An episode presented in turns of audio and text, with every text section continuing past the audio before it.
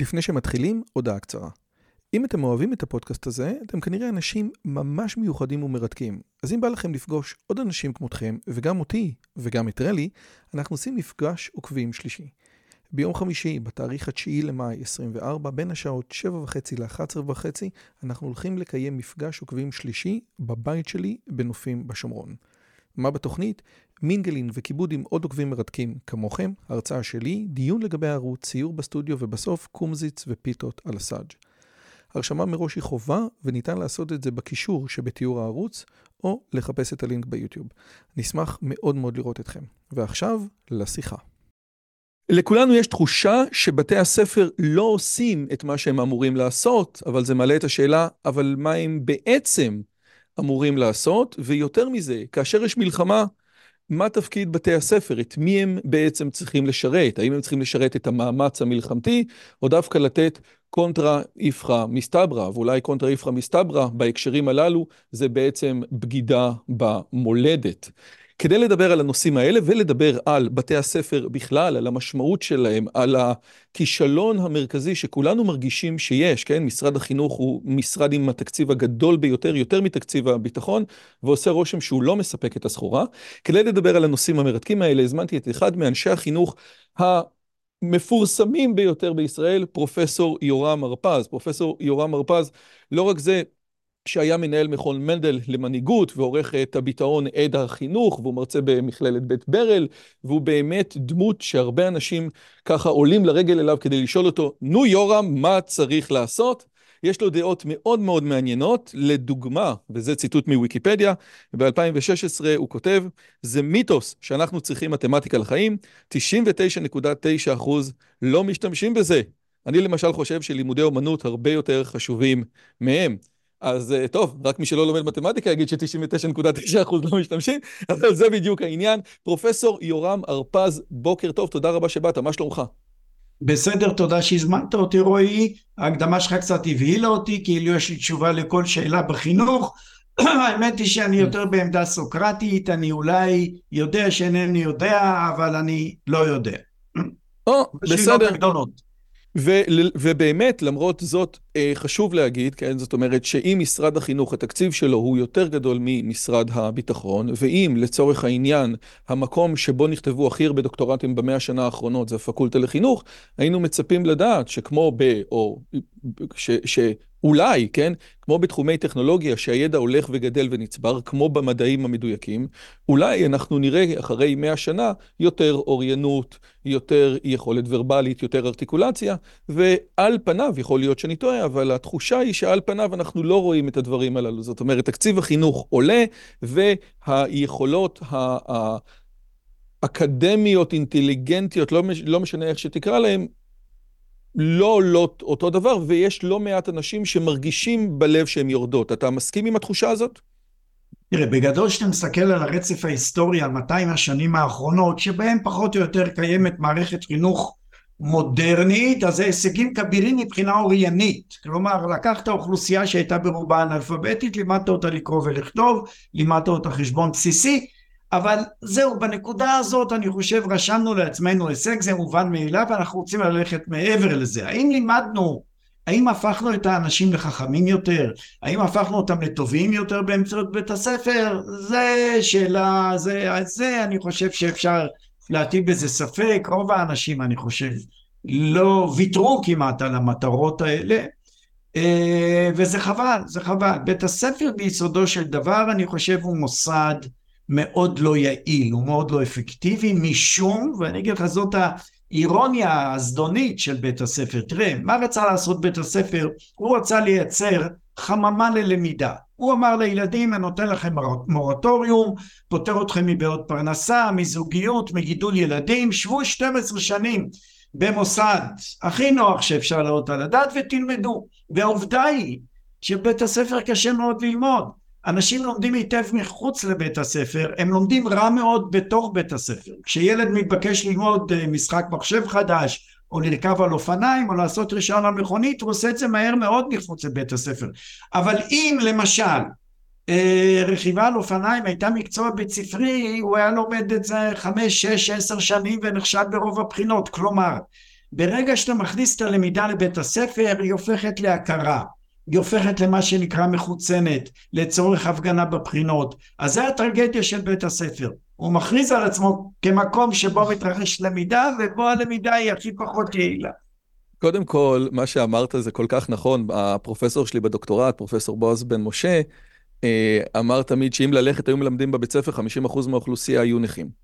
אבל אני רוצה, מה שנגעת פה, הוא, הוא, הוא, קודם כל, אני בגדול מסכים עם הרוב, עם רוב מה שאמרת.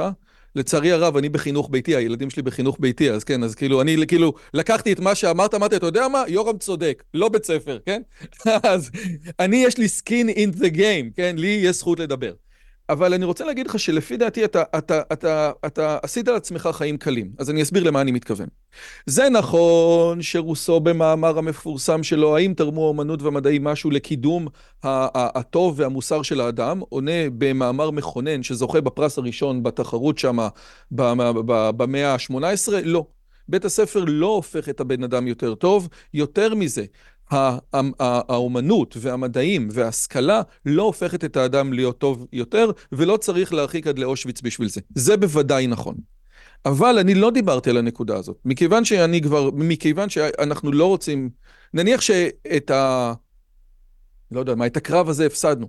אני מדבר שהתלמידים של שנות החמישים והשישים והשבעים במדינת ישראל, חוויית בית הספר שלהם הייתה משמעותית לאין שיעור, וכדי שהדברים לא יהיו באוויר אני אפרוט אותם, כן? אם אני מסתכל על חמש יחידות מתמטיקה בשנות ה-70, היה, הר... היה ב... ברמה הרבה יותר גבוהה ממה שקורה היום. היכולת של אנשים בתנ"ך, כן? העובדה שאנשים חילונים לגמרי, כן? ציטטו והבינו פרקים שלמים בתנ"ך, בתלמוד, בכל כך הרבה דברים.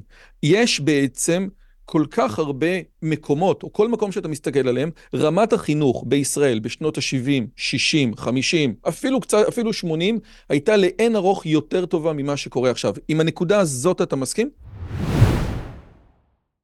לפני שפרופסור יורם הרפז עונה על השאלה המרתקת הבאה, לי קוראים רועי יוזביץ', ואם זאת פעם ראשונה שלכם בערוץ, בערוץ הזה אני מביא את המוחות הגדולים ביותר מהארץ ומהעולם לשיחות עומק פילוסופיות בנושאים שונים. אם מה שאנחנו עושים פה מעניין אתכם, אתם יכולים לתרום בכמה וכמה דרכים. אתם יכולים להירשם לערוץ, לעשות subscribe, להיכנס לקבוצת הטלגרם, לתרום לנו, להיות בפטריון, ואתם יכולים לקנות חלק מהמוצרים שלנו. לדוגמה, יש לנו ספרים, יש לנו קורס דיגיטלי על הצלחה בלימודים, ויש לנו קורס דיגיטלי לגבי אינטליגנציה מלאכותית. כל הפרטים בתיאור הסרטון ובתגובה הראשונה. ועכשיו, בואו נשמע את התגובה של פרופסור יורם הרפז. רמת החינוך בישראל בשנות ה-70, 60, 50, אפילו קצת, אפילו 80, הייתה לאין ארוך יותר טובה ממה שקורה עכשיו. עם הנקודה הזאת אתה מסכים? לא. אני אגיד לך שני דברים בעניין הזה. קודם כל לגבי השאלה הפילוסופית שלך הקודמת, האם השכלה באמת הופכת אותנו לאנשים טובים יותר, אז אנחנו מכירים כמובן את הסיפורים על אותו מפקד באושוויץ, שאחר כך בערב ניגן על פסנתר או קרא את גתה, בסדר. אלה מקרים, אבל בגדול יש מתאם בין השכלה ובין היותך אדם טוב יותר. אבל אני לא מדבר על זה. אתה מבין? אני אומר בבית הספר, בסדר, אז נגיד שאין מתאם ונגיד שאתה צודק ואדם משכיל יכול להיות אכזרי מאוד ואדם בור ועם הארץ יכול להיות אדם טוב ונדיב. לא זה העניין, העניין הוא שאת המדעים ילד לא לומד בבית הספר. נעזוב את העניין הזה שמדעים לא עושים אותו לאדם טוב יותר, הלמידה המדעית שלו או הלמידה ההומניסטית שלו היא כל כך חלושה ושטחית. אז זה קודם כל בנוגע להערה הראשונה של רוסו, והאם המדעים עושים אותנו טובים יותר. רגע, אז על זה אני מסכים. שנייה, אז לגבי ההערה הראשונה, מה שאתה אומר כזה דבר, עזוב את השאלה הזאת, את, האם, האם, לימוד, האם לימוד מדעים בבית ספר, כפי שאנחנו מבינים, הוא לימוד טוב, עושה רושם שכאשר רוסו מדבר בחוויית בית הספר שלו, וכאשר אתה מדבר על חוויית בית הספר של הילדים סלש הנכדים שלך, מדובר על שתי חוויות שונות, לגמרי. אתה אתה מקבל את זה? רוסו קודם כל למד בבית ספר, כי לא היה בית ספר בזמנו, הלמידה הייתה בבית, היא הייתה פרטית, והוא עצמו היה, אתה יודע, כמו אנשים אחרים, הגדולים, היה להם גרמר סקול, כמו וברור שאם הוא היה הולך לבית ספר, לא היה יוצא רוסו מהעניין הזה. אבל נחזור לשאלה שלך, האם באמת בשנות החמישים השישים היו פה אנשים משכילים? תראה, קודם כל המדידות, והיו כבר מדידות במבחני פיזה, הם לא היו אימפריה כל כך גדולה כמו היום, אבל בדרך כלל לקחו את האשכנזים בצפון תל אביב. לא הכניסו פנימה לא ערבים ולא חרדים ולא את הפריפריה. ולכן בשנות ה-60 במדדים העולמיים ישראל הובילה בראש, אבל כשהכניסו פנימה את הציבור הרחב, אנחנו נפלנו אל המקומות לא האחרונים, אנחנו איפשהו מתחת לאמצע, אוקיי, ממוצע ומטה. עכשיו, האם באמת, עכשיו, אז זה עניין אחד שצריך לקחת בחשבון, שאותם מבחנים והישגים שאנחנו מתגעגעים, יש נוסטלגיה כזאת לשנות ה-60, אז זה פשוט מוטעה, כי כאמור בחרו, בחנו את הטובים ביותר, את האוכלוסיות המבוססות סוציו-אקונומית. עכשיו, האם בכלל האוכלוסייה בעקבות בית הספר משכילה יותר, או פחות היום, כמו שאתה אומר, פחות יודעים מדעים, בטח פחות יודעים תנ"ך וכן הלאה. תשמע, אני חושב ש... א', אני חושב שלא. זאת אומרת, היא לא משכילה פחות, כאמור, היא רק... בגלל שהיא נפתחה לקהלים רחבים יותר, אז נדמה לנו. אבל תשמע, זה בכלל אנחנו... העניין הוא לא בית הספר, העניין הוא המשפחה. והיום ילדים גדלים במשפחות דלות, משפחות שאין בהן ספרים על המדף, שהם לא ראו את ההורים שלהם קוראים ספר. הטלוויזיה איזה 100 אינץ' פתוחה 24 שעות או 20 שעות או 12 שעות ביממה. הם לא ראו שני הורים קוראים ספר, אני אספר לך סתם בתור קוריוז שמשפחה לפני כמה שנים, אז גרה לידי משפחה בשיכון שבו אני גר בירושלים, והמשפחה הזאת לא היה בטלוויזיה, אב, אין שלושה ילדים, הם קראו ספרים כל הזמן. באמת היית נכנס, הם אפילו לא שמעו את הדפיקה בדלת, היו מרותקים, האבא על הכורסה, האמא על הספה, ילד אחד על השטיח, ילדה במטבח, קוראים. אז אמרתי להם פעם, אתם יודעים מה, בואו נעשה מהמשפחה שלכם קצת עסק ונתפרנס. אני אפתח, נפתח את הבית ביום שבת או בסופי שבוע ואנשים יוכלו פשוט לראות אנשים קוראי ספר. זה הכל. אני אמכור כרטיסים בכניסה אתם תקבלו 50-60 אחוז. אתם במילא לא תשימו לב כי אתם שקועים בספר אבל הציבור יראה אנשים קוראי ספר. עכשיו זה פחות מצחיק ממה שנדמה לנו כי ג'ורג' שטיינר אינטלקטואל כזה יהודי נפטר נדמה לי לפני שנה משכיל מאוד אז הוא כתב ספר ושם הוא כותב בצוואה של הספר נקרא הרטה אז בסוף יש לו צוואה לעולם, והוא אומר שם כך, אני מבקש שתקימו שמורות לאנשי תרבות. הקמתם שמורות לקרנפים או לאינדיאנים, תקימו שמורה לאנשים שקוראים ספר, ואנשים ייכנסו בסופי שבוע עם הג'יפים שלהם, ויראו אנשים מתווכחים על שפינוזה או שומעים את באך. כך שהאידיאל של הנאורות להפוך את האוכלוסייה לאוכלוסייה משכילה באמצעות בית הספר כנראה שהיה מופרך מראש רוב האוכלוסייה לא נועה אחרי השכלה גבוהה, וייתכן, אני לא חושב ככה, אבל אולי היום פחות יותר מאי פעם, כי אנחנו חיים בעידן של תרבות של בידור, ואנשים יושבים מול המסכים והסמארטפונים, ו- ו- אבל תמיד אני חושב שתרבות הייתה עסק למיעוט, והאשליה שבית הספר יהפוך אותה לעניין פופולרי, כנראה שהייתה אשליה. הנקודה הזאת היא כל כך כל כך חשובה לי, ולמרות שאני מסכים איתך בהרבה נקודות, אני רוצה ברשותך לתקוף אותך שוב, כן? קודם כל, הלשכה המרכזית לסטטיסטיקה, אני רק אחזק את הטיעון שלך לפני שאני תוקף אותו, כמו שפופר אה, זצ"ל היה נוהג לעשות. היא יודעת כמה טלוויזיות בממוצע יש לכל משפחה, היא לא יודעת כמה ספרים בממוצע יש לכל משפחה. זאת אומרת, הרעיון הזה שמספר הספרים בבית, אנחנו יודעים כמה טלוויזיות יש וכמה סמארטפונים יש, אבל הלשכה המרכזית לסטטיסטיקה לא בודקת כמה ספרים יש בבית הממוצע בישראל, ואני חושב שזה בדיוק מתחבר למה שאמרת. זה קודם כל. הדבר השני הוא, זה שבאמת נכון שאסור, אם אתה לוקח, זה באמת נכון שגם בבחינות המיצב תמיד את הילדים מכיתת מב"ר בדיוק באותו יום עושים להם יום טיול, והכל מוכר, הכל מוכר. ולמרות זאת, יש תחושה שגם בפריפריה מול פריפריה, וגם בערבים מול ערבים, אבל בעיקר בפריפריה מול פריפריה, או אם תרצה, צפון תל אביב מול צפון תל אביב. מכיוון שהחינוך בשנות ה-70-60 היה פחות מכיל, הרבה פחות מכיל. ומכיוון שלא היה אז דיסלקט, אלא מי שכתב לא יפה אמרו לו תשתפר, ומכיוון שהסיפור המכונן בבית שלנו, כן, זה שאח של סבתא שלי עשה בעיות בבית ספר, והמורה אמר לה, לאבא שלו, כן, לסבא של אבא שלי, כן, הבן שלך עושה בעיות, אז הוא אמר, אם הבן שלי אין בעיות, אם לתלמיד שלך יש בעיות, תטפל בו, כן? הנקודות האלה שלא מפתיעות אותך במילימטר, בעצם אומרות שכאשר לא ויתרו לילדים, היכולת שלהם הייתה גדולה יותר.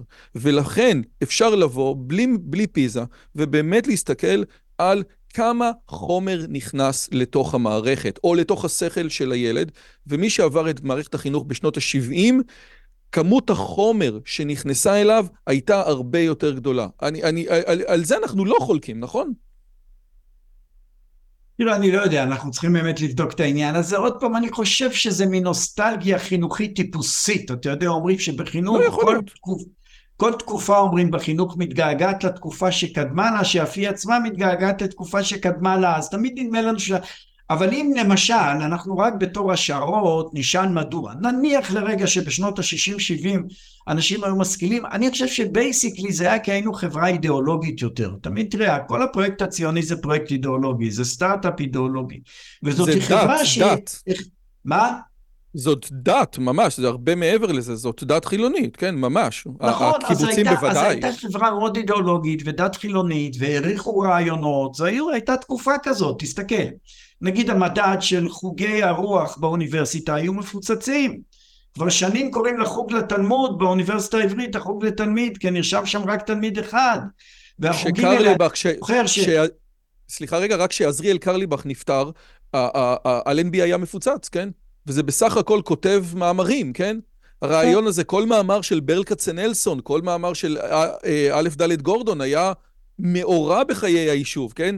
התסכול מברנר, אלוהים יעזור, סופר לא מובן, שעד היום כולנו חיים מה, מה, מהמים שלו. נכון, בדיוק. אז אני חושב שהייתה חברה שהעריכה במיוחד, החברה שהגיעה מאירופה, בעיקר ממזרח אירופה, זאת הייתה חברה שהעריצה תרבות, העריצה רעיונות, זה גם מסביר את העובדה איך יהודים מגיעים מהשטטף במאה ה-19 וה-18 ומשתלטים על האוניברסיטאות, על האקדמיה, על העיתונאות, גם על הבנקאות, אוקיי, בדרך, בגלל קודם כל מוטיבציה. יכול להיות שהיה גם כישרון עקב אה, עבודה על הגמרא או משהו אחר, אבל basically קודם כל היה באמת הערצה של התרבות הכללית, אוקיי, ומוטיבציה כבירה לצאת מהעיירה האומללה שלך בפולין ולהגיע לבאזל ולהגיע לברלין, הם מקומות החוכמה הגדולים, וזה עבר אלינו. אני גדלתי בבית, אני גדלתי בקיבוץ, אבא שלי היה רפתן, הוא היה בוחר לעבוד בחליבת לילה, כי בבוקר הוא היה יכול לקרוא את אפלטון. עכשיו זה יהיה, הוא היה ניצול שואה, הוא לא, היה- לא למד בבית ספר.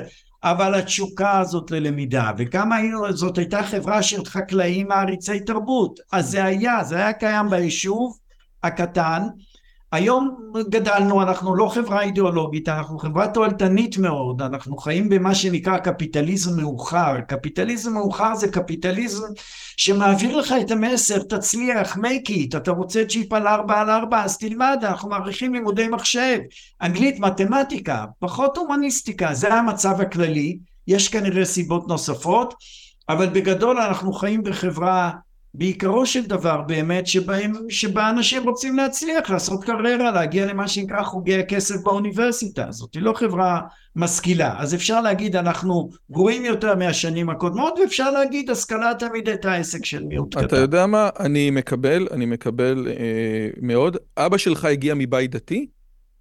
אבא שלי הגיע כמובן מבית דתי, כן. לא, הוא יש הלך כאלה שכבר, אתה יודע. כבר בגיל שלוש ארבע הוא ישב בחיידר והייתה אני- לו השכלה תלמודית גדולה. אני, אני רוצה רק באמת לחדד עבור הצופים כמה וכמה דברים שאני חושב שיורם אמר שהם נורא חשובים. קודם כל, בהקשר הזה באמת, המודל היהודי האידיאלי זה המודל של התלמיד חכם, כן? גם בספרים שניסו לשאול את השאלה למה יהודים מוצלחים יותר מבחינת ה-IQ שלהם, אז חלק מהסיבות שניתנו זה שבעוד המודל של הגאון המתבודד הוא גאון רווק, שפינוזה, קאנט, שופנהאואר, אפשר לקחת, כן, קאנט אפילו בתול, אה, כמו שאומרים הגויים. המודל של התלמיד החכם או האינטליגנט ביותר זה המודל שמשדכים אותו לבת של הגביר, כן? זאת אומרת, אפשר להגיד, ויש הרבה ביקורת על החברה החרדית בהרבה מאוד אספקטים, אה, אבל הרעיון הזה שה... שבבית חרדי, בית חרדי טיפוסי, יש תמונה של הרב קנייבסקי בקטע של כזה ראה וקדש, כאשר הרב קנייבסקי זאת האישיות שלמדה הכי הרבה, וזה מה שאנחנו תולים על הקיר, זה חלק מתוך איזשהו אה, אה, גניוס יהודי. האם הגניוס הזה קיבל איזשהו עיוות? לפי דעתי, אני חושב שכן, אבל עדיין הנקודה הזאת של את מי אתה תולה על הקיר. והדבר השני שאורם אמר, שהוא כל כך חשוב, והרבה פעמים האנשים מהימין השפוי, כמו שדיברנו קודם, אוהבים לראות בתורה איזו מערכת קפיטליסטית, יש באמת בתוך התפיסה הקפיטליסטית דברים איומים ונוראים, בוודאי כאשר הוא מצטמצם למשהו מטריאליסטי, כן? כמה כסף יש לך בבנק. כאשר אם היו שואלים את אדם סמית בטופס של הממשלה, מה אתה עושה בחיים, הוא לא היה אומר כלכלן, הוא היה אומר, אני פילוסוף של המוסר. זאת אומרת, חברה קפיטליסטית שלא לוקחת את עשרת הדיברות בתור basic, באמת יכולה לגדול להיות משהו איום ונורא. אני רוצה אה, אה, אה, לקחת אה, או להגיע למאמר שהוא מדהים בעיניי, שאתה כותב לפני כמה שבועות, או ב, סליחה, ב-24, כן, לפני כמה שבועות, ב-24 לנובמבר 2023, והמאמר נקרא הפכתם את הכיתה לאמבטיה של רגשות, מעניין אתכם רק מה שלומם של התלמידים, זה לא חינוך. והמאמר הזה נוגע... זאת אני רוצה לציין, רועי, זה כן. כותרת, ואתה יודע, כותרת זה תמיד של העורך, לא שלי, אני הייתי נותן כותרת אחרת, אבל המטאפורה הזאת של אמבטיה של רגשות תפסה נורא חזק, זה כוחן של מטאפורות, וכולם אומרים לי, אתה נגד אמבטיה של... זה, לא לב העניין שם, אבל זה נכון, זה כתוב, זה נמצא אגב, אני חושב, אה, אה, אוקיי, אז אני נגד אמבטיה של רגשות, אז זה פשוט מאוד, אז בואו בוא נתקדם מפה. הנקודה הכללית היא שעוד פעם, שאולי אני אצטט כמה נקודות שאני קראתי מתוך המאמר, ו, ואני חושב שהן אה, נפלאות, ככה רק ב, ב, גם כתיבה יפה מאוד. מכל המוסדות החברתיים, הפוליטיקה, הכלכלה, הצבא, הדת והתקשורת, החינוך הוא המוסד החברתי החלש ביותר, והמוסדות האחרים חשים בכך ומנסים להכתיב לו את המטרות שלהם. אז הפוליטיקה תכתיב, תכתיב לו חינוך לאזרחות טובה, והכלכלה תכתיב לו חינוך טכנולוגי, והדת אה, תכתיב לו התקרבות לאמונה, או הדתה, או שטיפת מוח. מעניין שדווקא אצל הדת זה שטיפת מוח, אבל נו, שוין, בסדר, לא נורא. ו- ואז בעצם אתה אומר שאם זה המצב בשעת שלום, אז בשעת מלחמה הדברים עוד יותר גרועים. ואתה כותב, לפיכך המלחמה הנוכחית לא רק מאיימת לשטח את עזה בעזרת השם, אני, אה, בעזרת השם זה אני הוספתי, היא גם מאיימת לשטח את מה שנשאר מהחינוך. ואז המאמר הולך לשני, לשני מקומות. מקום אחד זה, המטרת החינוך היא לעזור לבן אדם לחשוב, והמטרה השנייה, של, ו, והחלק השני של המאמר זה אמבטיה של רגשות. ברשותך אני רוצה להתחיל מהדבר הראשון. מטרת החינוך היא לעודד חשיבה ולעודד חשיבה ביקורתית. אתה מצטט גם את מתיו ליפמן, שאומר, אה, אם השפה ניתנה לנו כדי להסתיר את המחשבות שלנו, בית הספר ניתן לנו כדי למנוע אותם. אז לפני שנצלול לזה, מה מבחינתך, אולי, זאת השאלה החשובה, מהי מבחינתך חינוך לחשיבה? אוקיי, אבל אני רוצה לעשות תיקון רועי, לא התלבשתי רק על הדת, אני לא איזה... לא, לא, לא, על הכל, אני רק אמרתי שבדת לא, היה שטיפת לא, מוח. אני... כן. נכון, אבל תשים לב שגם על החינוכים האחרים, החינוך שעושה המדינה, כן. החינוך שעושה הצבא, גם עליהם נכון. כתבתי באופן ביקורתי. זה לא ככה שעליהם כתבתי ברוח טובה, כן. וכשהגעתי לדת פתאום זה נהיה שטיפת מוח, אז לפחות uh, עשה... הנה רגע, אז אני, רק, אז אני רק אקריא, רגע, אז, אז שלא חס וחלילה אני... uh, uh, זה, אני רק אקריא. הפוליטיקה מכתיבה לו חינוך לאזרחות טובה, אילוף לאזרחות ממושמעת. הכלכלה מכתיבה לו חינוך טכנולוגי, הכשרה לשוק העבודה. הצבא מכתיב לו חינוך לשירות משמעותי, הכנה לחילוט נלהבת, מורעלת. והדת מכתיבה לו התקרבות לאמונה, התחזקות, הדתה, שטיפת מוח, והתקשורת מכתיבה לו חשיפה למידע, התמכרות למידע בידור. הנה, אז זה, אני, אז זה הציטוט המדויק. ועכשיו לפי דעתי, על זה הנאמר, לפעמים ההתנצלות יותר חמורה מהמעשה עצמו. אוקיי, אוקיי. אז תראה, בגדול מה שרציתי להגיד... אה, חשיבה. מה שרציתי להגיד שם שכל המוסדות, כאמור לא רק הדת, אלא גם הפוליטיקה והתקשורת והצבא וכל המוסדות, והכלכלה כמובן, תראה, כולן פחות או יותר מהוות איום על האוטונומיה של האדם, על היותו חושב עצמאי. ואמרתי לכן, על הרקע הזה, שבו מנסים אה, לדכא אתכם כאינדיבידואלים, כסובייקטים, כאנשים שחושבים באופן עצמאי שמקיימים את הציווי של קאנט למרות שהוא כבר בן 200 שנה את זה בגלל, בגלל זה מטרת החינוך צריכה להיות לבצר את האישיות החד פעמית הייחודית שלכם שבאה לידי ביטוי בכך שהיא חושבת באופן עצמאי. אז אני חילקתי את חינוך החשיבה באמת לשלושה מוקדים. אמרתי, מה זה ללמד ילד לחשוב? מה זה ללמד ילד לחשוב? דבר ראשון, אמרתי, קודם כל ללמד אותו לחשוב את האקט של החשיבה. תראה, רוב האנשים, אני חושב, לא חושבים. הם משחזרים מחשבות של אחרים. היידיגר הבחין בין אדם מדבר ואדם מפטפט. אדם מפטפט זה אדם שמחשבתו, ככה הוא מגדיר, נישאת על גבי מטבעות לשון של אנשים אחרים. כלומר, אדם שחוזר על הקלישאות. עכשיו רוב האנשים הם כאלה, הם מחפשים באופן מודע או לא מודע איפה הקונצנזוס, מהי אותה קבוצה שאליה הם רוצים להתקבל וחוזרים על עמדותיה. אז קודם כל רציתי שהילד יתנסה בחוויה המיוחדת הזאת שהוא חושב, שהוא חושב, ולחשוב זה קודם כל באמת להשקיע מאמץ. אני לא יודע אם אתה זוכר מה כתבה חנה ארנט על אייכמן, במושג שלה זה הבנאליות של הרוע. מה שהיא כתבה על אייכמן זה שהיא ישבה מולו מול תא הזכוכית במשפטו בירושלים ב-61, היא לא ראתה אדם רשע, היא לא ראתה אדם עם איזה מחשבות נפתלות, זדוניות במיוחד, וזה, היא פשוט ראתה אדם שלא חושב, שמעולם לא התנסה בעצמו כאדם חושב, הוא ממלא הוראות. לכן זה נורא מסוכן אם אנשים באמת לא חווים את החוויה הזאת שאני חושב בכוחות עצמי, מתלבט, מתייסר, יש לי נדודי לילה, קם בבוקר עם מחשבה אחרת, אני רוצה שיחוו את החוויה הזאת שבית הספר לא מאפשר. אז לזה, אם תרצה, קראתי רמת המוטיבציה. זה החוויה הרגשית שלי כאדם חושב, מתאמץ, מתייסר. אחר, אחר כך, המוקד השני זה חשיבה כקוגניציה. אני לא כתבתי את זה בעיתון, זה היה עיתון יומי, לא רציתי לעשות את זה מסובך, אבל כששאלת אותי מה זה חינוך החשיבה, אז אני אומר, זה מוטיבציה, זה קוגניציה וזה אתיקה, שלושה דברים. מבחינת המוטיבציה, אני רוצה תלמיד שיש לו מוטיבציה לחשוב. שהייתי, אני חולם על בית ספר שבו ילדים ממש מעורבים בחשיבה על דילמות, על עניינים כלשהם בפיזיקה, בתנ"ך, בכל תחום אחר, ואתה רואה שהם שקועים בחשיבה, כמו שאתה רואה לעיתים בבית מדרש, אוקיי? שתיים, הייתי רוצה שהילדים יחשבו היטב, והגדרתי חשיבה, חשיבה במיטבה, כחשיבה שיש לה שלוש איכויות. אחד, קודם כל שהם חושבים ביעילות, באמת הייתי רוצה לראות אותם עושים השוואות, מסיקים מסקנות, עושים את זה מהר ומדויק, זה חשיבה יעילה. אחר כך הייתי רוצה לראות חשיבה ביקורתית, חשיבה שלא מקבלת, אוקיי, ל, ללא מחשבה את מה שנקרא המובן מאליו של התקופה. הייתי רוצה לראות אותם יוצאים, חורגים מהשכל הישר של התקופה, יש הגדרה יפה של איזה פילוסוף אמריקאי ריצ'רד אלסקה שהוא איך הוא מגדיר את ה-common sense את השכל הישר?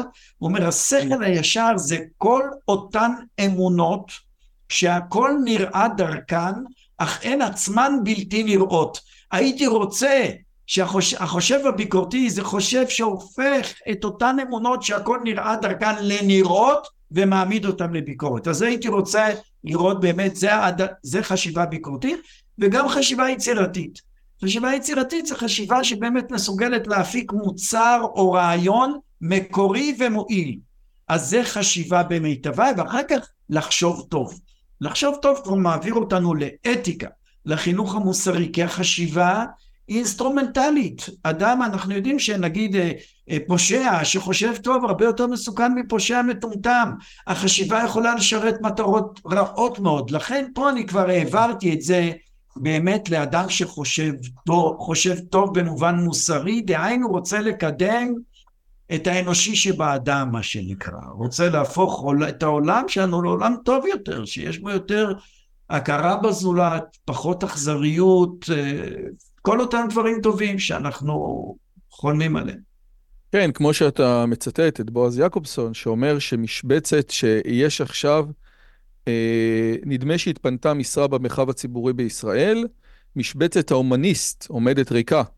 חינוך לחשיבה טובה, עצמאית ומחויבת לערכים הומניסטיים, מחנך את התלמידים למשרה הזאת, משרה שאין לה ביקוש רב בימי שלום, ועוד פחות מכך בימי מלחמה. כן? השאלה היא, אני, אני עוד פעם, אתה יודע, אני קראתי כמה דברים על ארסמוס, כן? שהוא נחשב אחד ההומניסטיקנים הגדולים. על מי קראת ספן שומע? על ארסמוס, ארסמוס, כן. אה, אוקיי. כן, כן. הזה של מלגת ארסמוס, זה. אז, האינטלקטואל, כן, המודרני אה, הראשון. האם, האם, כן, הוא שהוא ההומניסטיקן, כן? אז השאלה היא, מהי, מהי עמדת, כן? מהי עמדת, מהי משבצת ההומניסט בתקופה שלנו, כן? ויש לי תחושה שלא מעט יגידו, הנה זה אמירה הס, כן? ולי לא נראה בכלל שזה המשבצת, ולכן אני רוצה להתחיל מכמה דברים שאתה אומר, ומבחינתי מאוד חשובים. קודם כל, ידוע החלוקה שבין האינדיבידואל, הקונפורמיסט לנון קונפורמיסט, שבעצם גם הקונפורמיסט וגם הנון קונפורמיסט הולכים לפי, לפי החברה. כל אחד, צר, אחד הולך לפי החברה, רואה מה שהחברה עושה ועושה בדיוק כמוה, ואחד רואה מה שהחברה עושה ועושה בדיוק הפוך. אבל גם הקונפורמיסט וגם הנון קונפורמיסט, שניהם צריכים את החברה. בשונה מהם, האינדיבידואליסט, הוא באמת, כמו שנקרא, חושב עצמאית. ולכן, במובן הזה, אתה לא יודע מה הוא יחשוב. אתה לא יודע בפעם הבאה, כן? אם הקונפורמיסט הולך תמיד עם החברה, ואם הנון קונפורמיסט הולך דרך נגד החברה, אז אם אני יודע מה החברה עושה, אני לא צריך לשמוע את דעתו של הקונפורמיסט ושל הנון קונפורמיסט. כי אחד אני אעשה הפוך, ואחד אני אעשה כמוהו. האם לפי דעתך, אנשים שמוחזקים היום כמשכילים, באמת, עם יד על הלב, חושבים עצמאית? האם אני לא יודע מראש איך ייראו מאמרי המערכת בעיתון הארץ, או לחילופין במקור ראשון? אז התשובה היא כזאת, תראה, לא שיש לי תשובה חד משמעית על העניין הזה, אבל אתה צודק.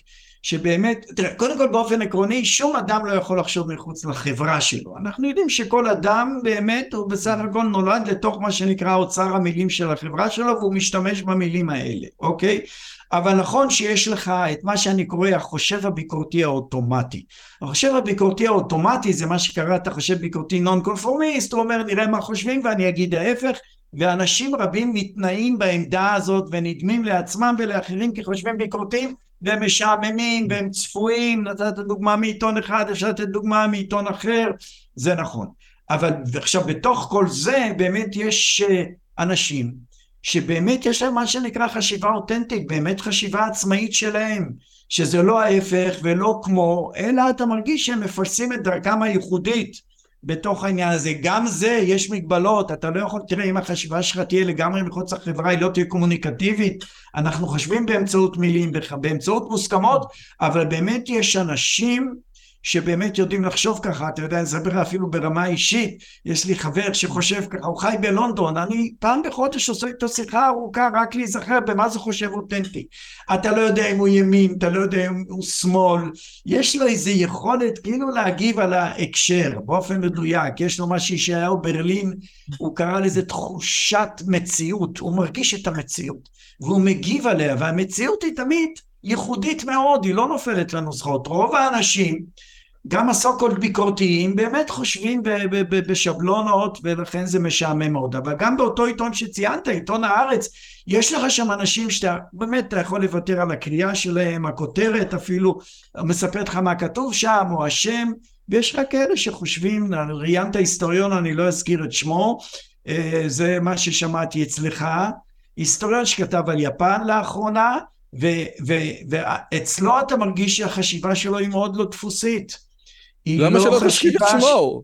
הוא אפילו, אז תגיד, הנה, הוא בחור מקסים, דני אורבך. דני אורבך, אתה מרגיש שהוא שופט כל עניין באיזשהו אופן לגופו של עניין, והוא לא ממהר להחניף לקהל שאליו הוא רוצה להשתייך, ולא נכון, יש משהו גם עצלני מאוד בחשיבה הדפוסית, למה לי לחשוב אם יש לי כבר שבלונות שמסדרות הכל, כן. וגם באמת, תמיד הרצון הזה להיות אהוד בקהל שלך. אז, אני, אז, אז הנקודה הזאת היא באמת נקודה שהיא, אה, מה שאתה אומר זה נקודה שהיא כל כך, כל כך, כל כך משמעותית, ובוא נעבור לאותם אנשים שבעצם מסתכלים על הקונספציות או על הפרדיגמות הבלתי נראות של החברה, ובעצם מנסים לערער עליהם, אוקיי? עכשיו, זאתי נקודה, אה, אה, על זה אמרו כבר לא מעט אנשים, שטוב עשו תושבי אתונה שהרגו את סוקרטס, כי זה בדיוק מה שהוא עשה. הנקודה הזאת שמישהו מערער על איזה שהן אמונות כל כך בסיסיות של החברה, יש בזה דבר שהוא אה, מסוכן. זאת אומרת, זה באמת נכון שיש עניין בפרות קדושות, או בלשחוט פרות קדושות, אבל יש עניין לא פחות גם בפרה הקדושה עצמה, גם באותם מבנים מכוננים של התרבות, כן? היה פה בני מוריס, דיברנו על הרעיון של ההיסטוריונים החדשים, כן? יש גם עניין לא פחות מזה. וה, ומבחינתי, ואולי זה באמת דבר שהוא חשוב מאוד, אה, אני כתבתי ספר שנקרא מהפכת ההשכלה, ובין היתר דיברנו על, וכתבתי שם פרק על החשיבה הביקורתית. והרבה פעמים עולה, גם ממחקרים שקראתי, וקראתי הרבה, שאנשים אומרים, תקשיב, בית ספר זה נועד כדי לעודד חשיבה, לעודד חשיבה ביקורתית. נו שוין, אי אפשר לחשוב על כלום, על ריק, אז בואו ניתן איזשהו חומר שדרכו נוכל לטחון את החיטים. אבל מחקר אחרי מחקר מראה שחשיבה ביקורתית לא מתרחשת בוואקום. זאת אומרת, להיות ביקורתי בנושא שאתה לא מבין, זה סתם, זה להיות על אוטומט, כן? לפני שאתה יכול להיות ביקורתי בנושא, אתה צריך להבין בנושא הזה. וזה לא אני אומר, זה דרווין בעצמו באוטוביוגרפיה שלו, כותב שלוקח לי המון זמן בתחומים שאני מבין בהם, כשאני קורא ספר של מישהו, להגיד, רגע, אבל הוא לא צדק בעצם, אני קורא משהו ואני מתלהב. הרעיון הזה של למצוא את נקודות התורפה, את הבעייתיות, לא, אולי אתה טועה, כן? כמו בוויכוחים בין בני זוג. לא, אתה טועה, את טועה. חשיבה ביקורתית אמיתית זה דבר שמחייב הבנה של הדומיין. ואם אין לך הבנה של הדומיין, אז יש לך איזשהו סט של כל מיני כלים של אני לא יודע מה, של חשיבה יצירתית, שלא באמת מחזיק מים. אתה מקבל את הנקודה הזאת? כן, אני מסכים איתך גם בנקודה הזאת, לכן אם תסתכל, תראה שבשנים האחרונות אני לא כותב על, או, על חינוך החשיבה או חינוך לחשיבה, אלא אני מדבר על הוראה לשם הבנה או חינוך ההבנה. ואני אומר, קודם כל תבינו, קודם כל תבינו, אל תהיו באמת, ג'ון פסמור, שהוא מהראשונים שכתב החשיבה ביקורתית, אז הוא אמר בואו נלמד ילדים להיות, או אנשים להיות חושבים ביקורתיים. אוקיי, למשל, אם אתה שומע טיעון, תמיד תגיד זה רציונליזם מיושן. אתה מבקר במוזיאון, תגיד זה דקדנס של המאה ה-19, הוא נותן להם משפטים ביקורתיים, אתם לא צריכים להבין כלום, כמובן זה, זה פרודיה על החושב הביקורתי. אני לא רוצה חושב ביקורתי כזה, אני רוצה חושב ביקורתי שמבין, והאמת היא כמו שציינת, שתראה, החושבים הביקורתיים הגדולים קודם כל היו אנשים שהעמיקו, שהבינו, זה התשתית, התשתית לחשיבה ביקורתית, לחשיבה יצירתית, לחשיבה יעילה, לכל חשיבה טובה, זה קודם כל הבנה. לכן אני אומר, בואו נעשה הוראה לשם הבנה. בואו נלמד כך שהילדים יבינו קודם כל. הביקורת, אוקיי, אחר כך, אבל קודם כל אתה צריך להיות ב state of mind רצפטיבי, אני מבחין בין state of mind שאתה בא ללמוד, קודם כל תהיה רצפטיבי. תקשיב, אפילו תהיה עם הרבה סימפתיה אל מה שאתה לומד. אחר כך תפעיל את הפונקציות האקטיביות הביקורתיות שלך. אבל קודם כל תבין. אז באמת מה שאנחנו רואים היום זה מין ביקורת ריקה כזאת. אתה עוד לא מבין, עוד לא עשית שום מהלך של, של אמפתי ביחס לתכנים ש, שאתה מבקר אותם, ואתה כבר מבקר, נכון? זה הביקורתיות ה... כי הביקורתיות היום פשוט היא מבוקשת על ידי התקשורת. אתה מבין? איך קיבלנו mm. את הביקורתיות. האומללה הריקה הזאת. אתה צריך להכניס מישהו לפאנל. יש לזה, לביקורתיות יש ערך דרמטי, ערך טלוויזיוני. אז אתה מזמין אדם שיהיה ביקורתי, זה מביא רייטינג, וקיבלנו ביקורתיות באמת כזאת אה, רדודה. איך, איך מישהו כתב על הדיון בין צבי יחזקאלי ובין גדעון לוי, שצבי יחזקאלי אמר שצריך להוריד מאה אלף, וגדעון לוי אמר שזה דיון פסול מיני ובי, אז רביב דרוקר היה יכול לשאול את גדעון לוי, אז למה אתה פה בפאנל? הבאנו אותך להגיב על זה בדיוק, למה הסכמת להגיב, כן? אם אתה חושב שאסור לנהל כזה דיון בכלל, למה אתה פה? אולי אתה כן, אולי זה באמת הדיון הזה הוא הרבה פחות חשוב מזה שאתה תגיד שזה דיון שאסור לנהל אותו. נו, שוין. אמרת okay. משפט, אמרת מילה שאני חושב שהיא ממש חשובה, ופה... ופה כבר אני מגיע לביקורת הקשה שיש לי כלפי השמאל הפרוגרסיבי, לא השמאל, אלא השמאל הפרוגרסיבי, וזאת הסיבה שאני אומר בערוץ הזה שמדעי הרוח זה פח אשפה, למרות שרוב הספרים שלי הם מדעי הרוח, ולמרות שזה הדברים שאני מתעסק בהם בערוץ הכי הרבה. זאת אומרת, זה, זה ממש ממש נקודה. איפה עובר הקו בין זה שמדעי הרוח בצורת, בצורתם הנוכחית הם פח אשפה, ולפי דעתי צריך לחזור למודל ישן יותר. אתה מדבר על, אתה אומר את המילה סימפתיה בהקשר הזה, לפני שמתחילים את הביקורתיות, ואני הייתי רוצה אולי לתת עוד איזה מילה אחרת, שאולי אתה לא תסכים איתה, אבל היא מבחינתי חשובה, יראת קודש. יש בסוציולוגיה של הדתיים קונספט שנקרא דתל"ש, דתי לשעבר, כן? עכשיו, הדתל"שים הם יצורים שהם לא פה ולא פה. הוא לא יכול להתחתן עם חילוניה, כי היא באמת לא מכירה את העולם שלו. הוא לא יכול להתחתן עם דתייה, כי הוא לא דתי, כן? ובדרך כלל דתל"שים מוצאים לעצמם דתל"שים. אבל זה השלב הראשון, היותר פשוט. השלב השני זה הילד שלו. הרי הדתל"ש לא מגדל את הילד שלו בעולם דתי, הוא מגדל את הילד בעולם חילוני. הדתל"ש רוצה שגם הילד שלו יהיה דתל"ש, אבל הוא לא יכול. כי הדתל"ש למד את הסוגיות המשמעותיות מתוך יראת קודש. אלוהים אמר, לכאן או לכאן, כן? בואו נזרום. וכשאתה לומד דברים מתוך יראת קודש, מתוך חשיבות, מתוך... זה טקסט מכונן, יש לך כבוד למסורת. כחילוני, ושוב, בפרפרזה גדולה, אבל זה באמת קורה, אתה לא יכול לייצר את יראת הקודש הזאת למישהו שהוא לא דתי. והנקודה שלי באנלוגיה הזאת, זה אתה לא יכול לייצר את הכיף של ההבנה אם אתה מסתכל על טקסטים תמיד מהגישה הביקורתית, מהגישה של הדקונסטרוקציה, מכל הגישות השמאלניות האלה.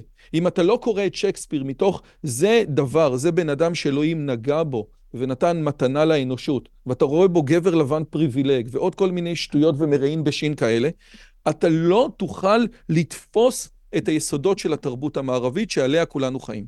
וזאת נקודה שהיא מהותית לכולם, ואין היום ספרים גדולים, אין היום ספרים מכוננים, אין היום ספרים שכולם צריכים לקרוא, אפילו שזה היה אנטישמי וזה היה לא בסדר. אתה, אתה מסכים איתי עם הנקודה הזאת, או מה אתה חושב על הנקודה הזאת שאנחנו מזלזלים בענקי התרבות שלנו? ברוב הדברים אני מסכים. תראה, כשאנחנו מדברים על איש תרבות, אז מה מאפיין אותו? מלבד נגיד שיש לו השכלה והוא אכן קרא את הקלאסיקה ואת הקאנון. יש לו הערצה לתרבות. זה מה שקראת חרדת קודש. אתה לא יכול לבוא אל הספרים הגדולים והבינוניים, אולי אפילו הקטנים, בלי זה הערצה קודמת, אוקיי? אתה בא מלא יראה, יש איזו הילה על הספרים האלה, ויש הילה לתרבות, לתרבות גבוהה. בלי הסנטימנט הזה, אם אתה נכנס באמת ברגליים גסות לתוך הפרדס הזה, אז אתה, אתה לא במקום הנכון פשוט. אתה גם לא תשקיע אני... מאמץ, רק שנייה, זה גם לא בצד המוסרי. כדי לקרוא את שפינוזה, או כדי לקרוא אנשים, אתה צריך להשקיע מאמץ. ולמה להשקיע מאמץ במשהו שגם ככה אתה לא מעריך? זאת הסוגיה. כאילו, מהצד האופורטוניסטי לגמרי. למה שאני אשקיע מאמץ לקרוא טקסט שהוא קשה, אלא אם כן אלוהים נגע בו? או, או, זה טקסט שעליו הכל בנוי. כן.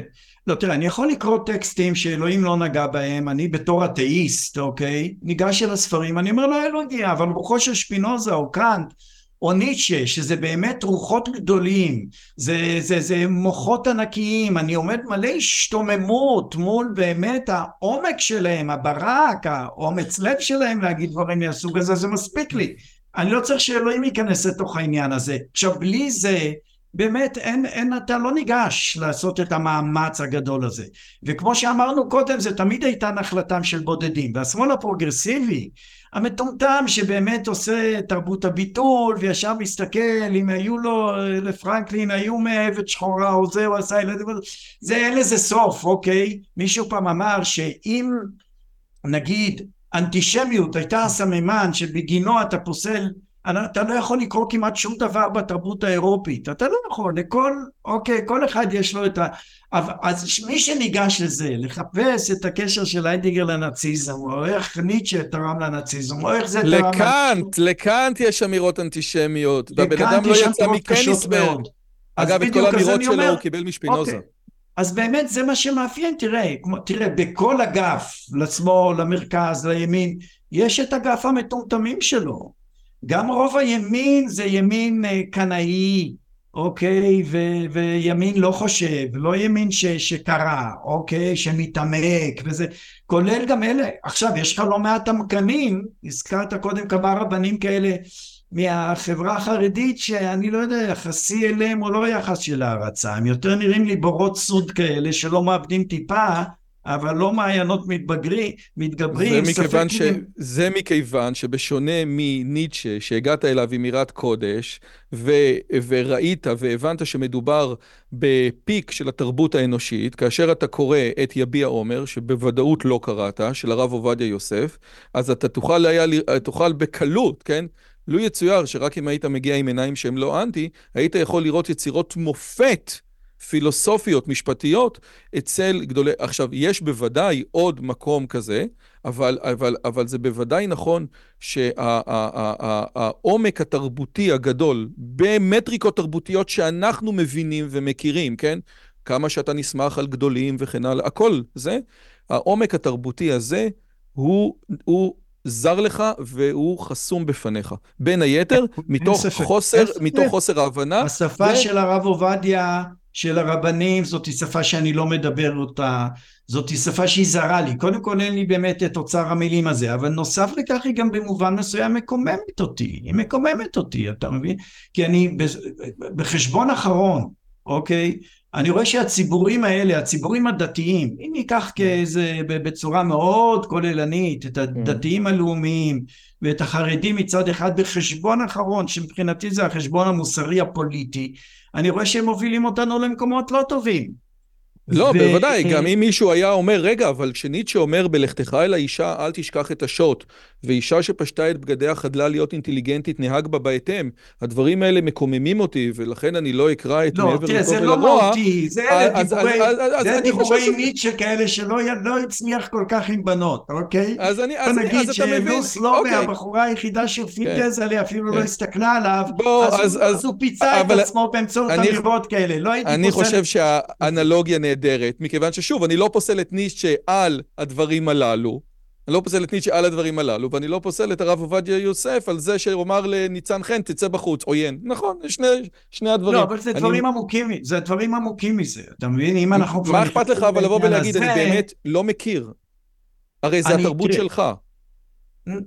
לא, יכול, תראה, אני אגיד לך, הספרות הזאת, התיאולוגית, התיאולוגית, לא רק שאני לא מכיר את השפה שלה, אבל במידה שאני כבר קורא אותה, ונגיד לקחתי קורס בשנות ה-70 על הרמב"ם, ועמדתי נפעם מול המוח הענק הזה, אוקיי? זה באמת מוחות כאלה בודדים, אבל בסך הכל רוב השאלות התיאולוגיות, ובנוגע למצוות וזה, הן לא שאלות שמעניינות אותי, אני פשוט חושב שאני לא קונה את הנרטיב הדתי, אני לא קונה את הנרטיב הגדול שיש אלוהים, בורא עולם, אני מסתכל על הקוסמוס הענק הזה של מאה מיליארד כוכ...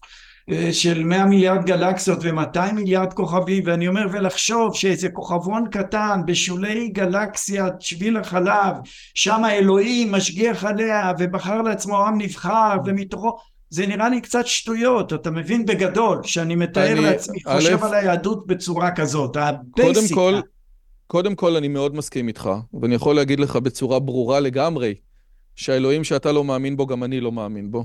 והמודל שלך של אלוהים הוא ילדותי ומפגר כמו הנוצרים. אה, לא שאתה, אבל המודל שלך, ולכן בן אדם משכיל לא יכול לתפוס את זה, ואני מסכים מאוד. אבל נת... אבל מכיוון שהשיחה היא לא על אלוהים, אני רוצה לתקוף את הנושא ממקום אחר. והדבר הזה, גם בריין מגי מדבר עליו הרבה, הפילוסוף שלא זכיתי אה, להיפגש איתו, אז יש כתב את הפילוסופים הגדולים, וגם אה, וויל דורנט, שזה אחד ההוגים האהובים עליי ביותר. ושניהם מדברים על הנקודה הזאת. מישהו שאל פעם את וויל דורנט, מיהו האישיות החשובה ביותר במאה השנים האחרונות? והוא היה בטוח שהוא יגיד מרקס. בטוח לגמרי, מרקס או פרויד. ואז הוא שאל, ואז דורנט אומר לו, אם אתה מתכוון לבן אדם שהשפיע על החיים של הכי הרבה אנשים, אני חושב שזה אדיסון, עם הנורה. אדיסון השפיע הרבה יותר ממרקס, לפי אליבא דה וויל דורנט, אוקיי? הנקודה הזאת שאנשי חינוך ואנשי, עזוב, אנשי חינוך, זה, זה איום ונורא, אנשי תרבות והשכלה, שזה מה שאנחנו מדברים פה עכשיו, יודעים את ניטשה ויודעים את האיליאדה, או מכירים חלקים, ומכירים את היצירות הקנוניות, אבל עולמם חסום לגמרי בפני המדע והטכנולוגיה, והם טכנופובים, ויש כאלה מהם שאומרים אפילו משפטים כמו, זה מיתוס שאנחנו צריכים מתמטיקה לחיים, 99.9 אחוז לא משתמשים בזה. אני למשל חושב שלימודי אומנות הרבה יותר חשובים מהם, כן? המהפכה של האינפי, יש בה משהו מהמהפכה הקופרניקאית שכולנו אוהבים לצטט, כן? הרעיון, איך יכול להיות שדבר שהוא כל כך משמעותי, אני לא מדבר על טכנולוגיה בקצה האחד שלה, אלא על מדע ומתמטיקה, שזאת יצירת המופת הגדולה ביותר של האנושות, זה דבר שאנשי התרבות החליטו פשוט למחוק, וזה ביקורת שאנחנו רואים עוד פעם ועוד פעם. לא ניתן להיות פילוסוף אם לא מבינים את הקוונטים באמת, לא בחרטא של היה חתול, כן היה חתול, לא, לא היה חתול. אתה, אתה, אתה, קודם כל, השאלה אם אתה מסכים עם הביקורת ומה אתה חושב עליה.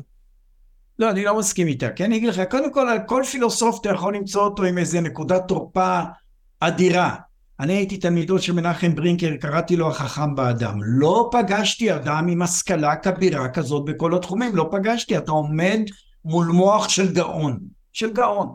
והוא תמיד היה אומר לי, יורם, את פרוסט לא קראתי, אני יודע שהוא קרא את פרוסט, אבל לא חשוב, הוא רצה להגיד בזה, יורם, גם אני בור ועם, ועם הארץ, אוקיי? אז זאת אומרת, אתה יכול לתפוס תמיד כל פילוסוף או כל אדם משכיל על משהו, לא יודע אסטרונומיה, לא יודע מתמטיקה וזה.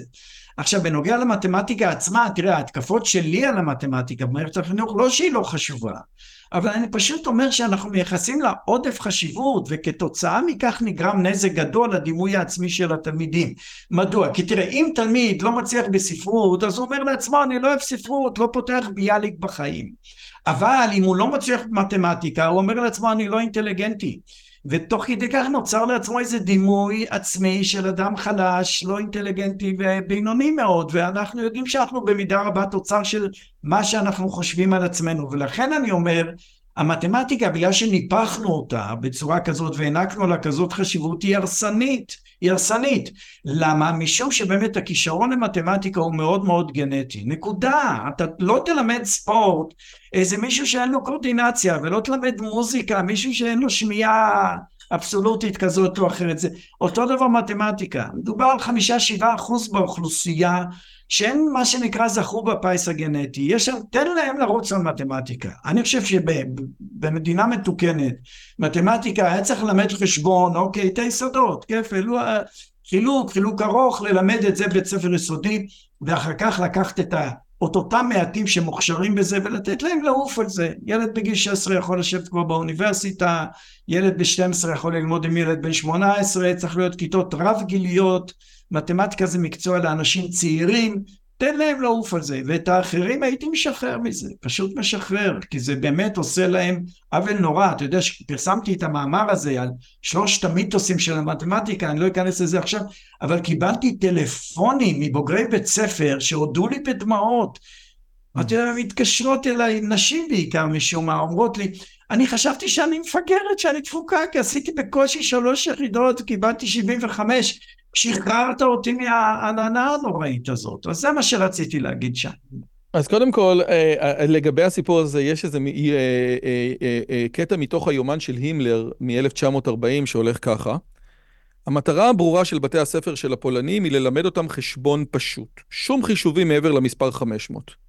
הם יצטרכו לדעת לכתוב את שמם ואת הדוקטורינה שזה חוק אלוהי לציית לגרמנים. אני לא חושב שקריאה זה דבר רצוי.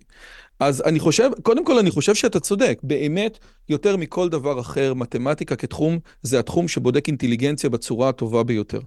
יותר מכל דבר אחר. הקורלציה בין הצלחה באקדמיה ובין מתמטיקה חמש יחידות היא מאוד מאוד מאוד גבוהה. יש משהו במתמטיקה, בוודאי בחמש יחידות, שהוא מהותי, ולכן גם האוניברסיטאות וגם משרד החינוך, שהוא באמת מזנה חלק גדול מאוד מה, מה, מה, מהחומר, עדיין מתמטיקה חמש יחידות נשאר איזשהו אה, אה, עוגן כדי לבוא ולהגיד עד כמה הבן אדם, זאת אומרת, באמת הבגרות במתמטיקה יותר מכל דבר אחר, את אומרת על היכולות האינטלקטואליות שלך, או האינטליגנטיות שלך, כן, על ה-IQ שלך, יותר מספרות ויותר ממשהו אחר, זה באמת נכון.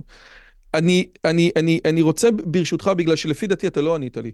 זה לא שבן אדם לא קרא איזשהו, אה, מרס, אה, אה, אתה יודע, לא קרא את האחים קרמזוב, כן? מדובר על זה שכאשר אנחנו מדברים מהם היסודות התרבותיים של בן תרבות, בדרך כלל אנחנו נשים דברים רק מה-humanities ולא ניגע בכלל בסייאנס. אוקיי? זאת הנקודה. זה לא משהו קטן שברינקר אמר, את, ה, את המשורר על זה לא קראתי, כן? את וולט ויטמן אני לא מכיר כל כך, את כל השירים שלו בעל פה. זה לא.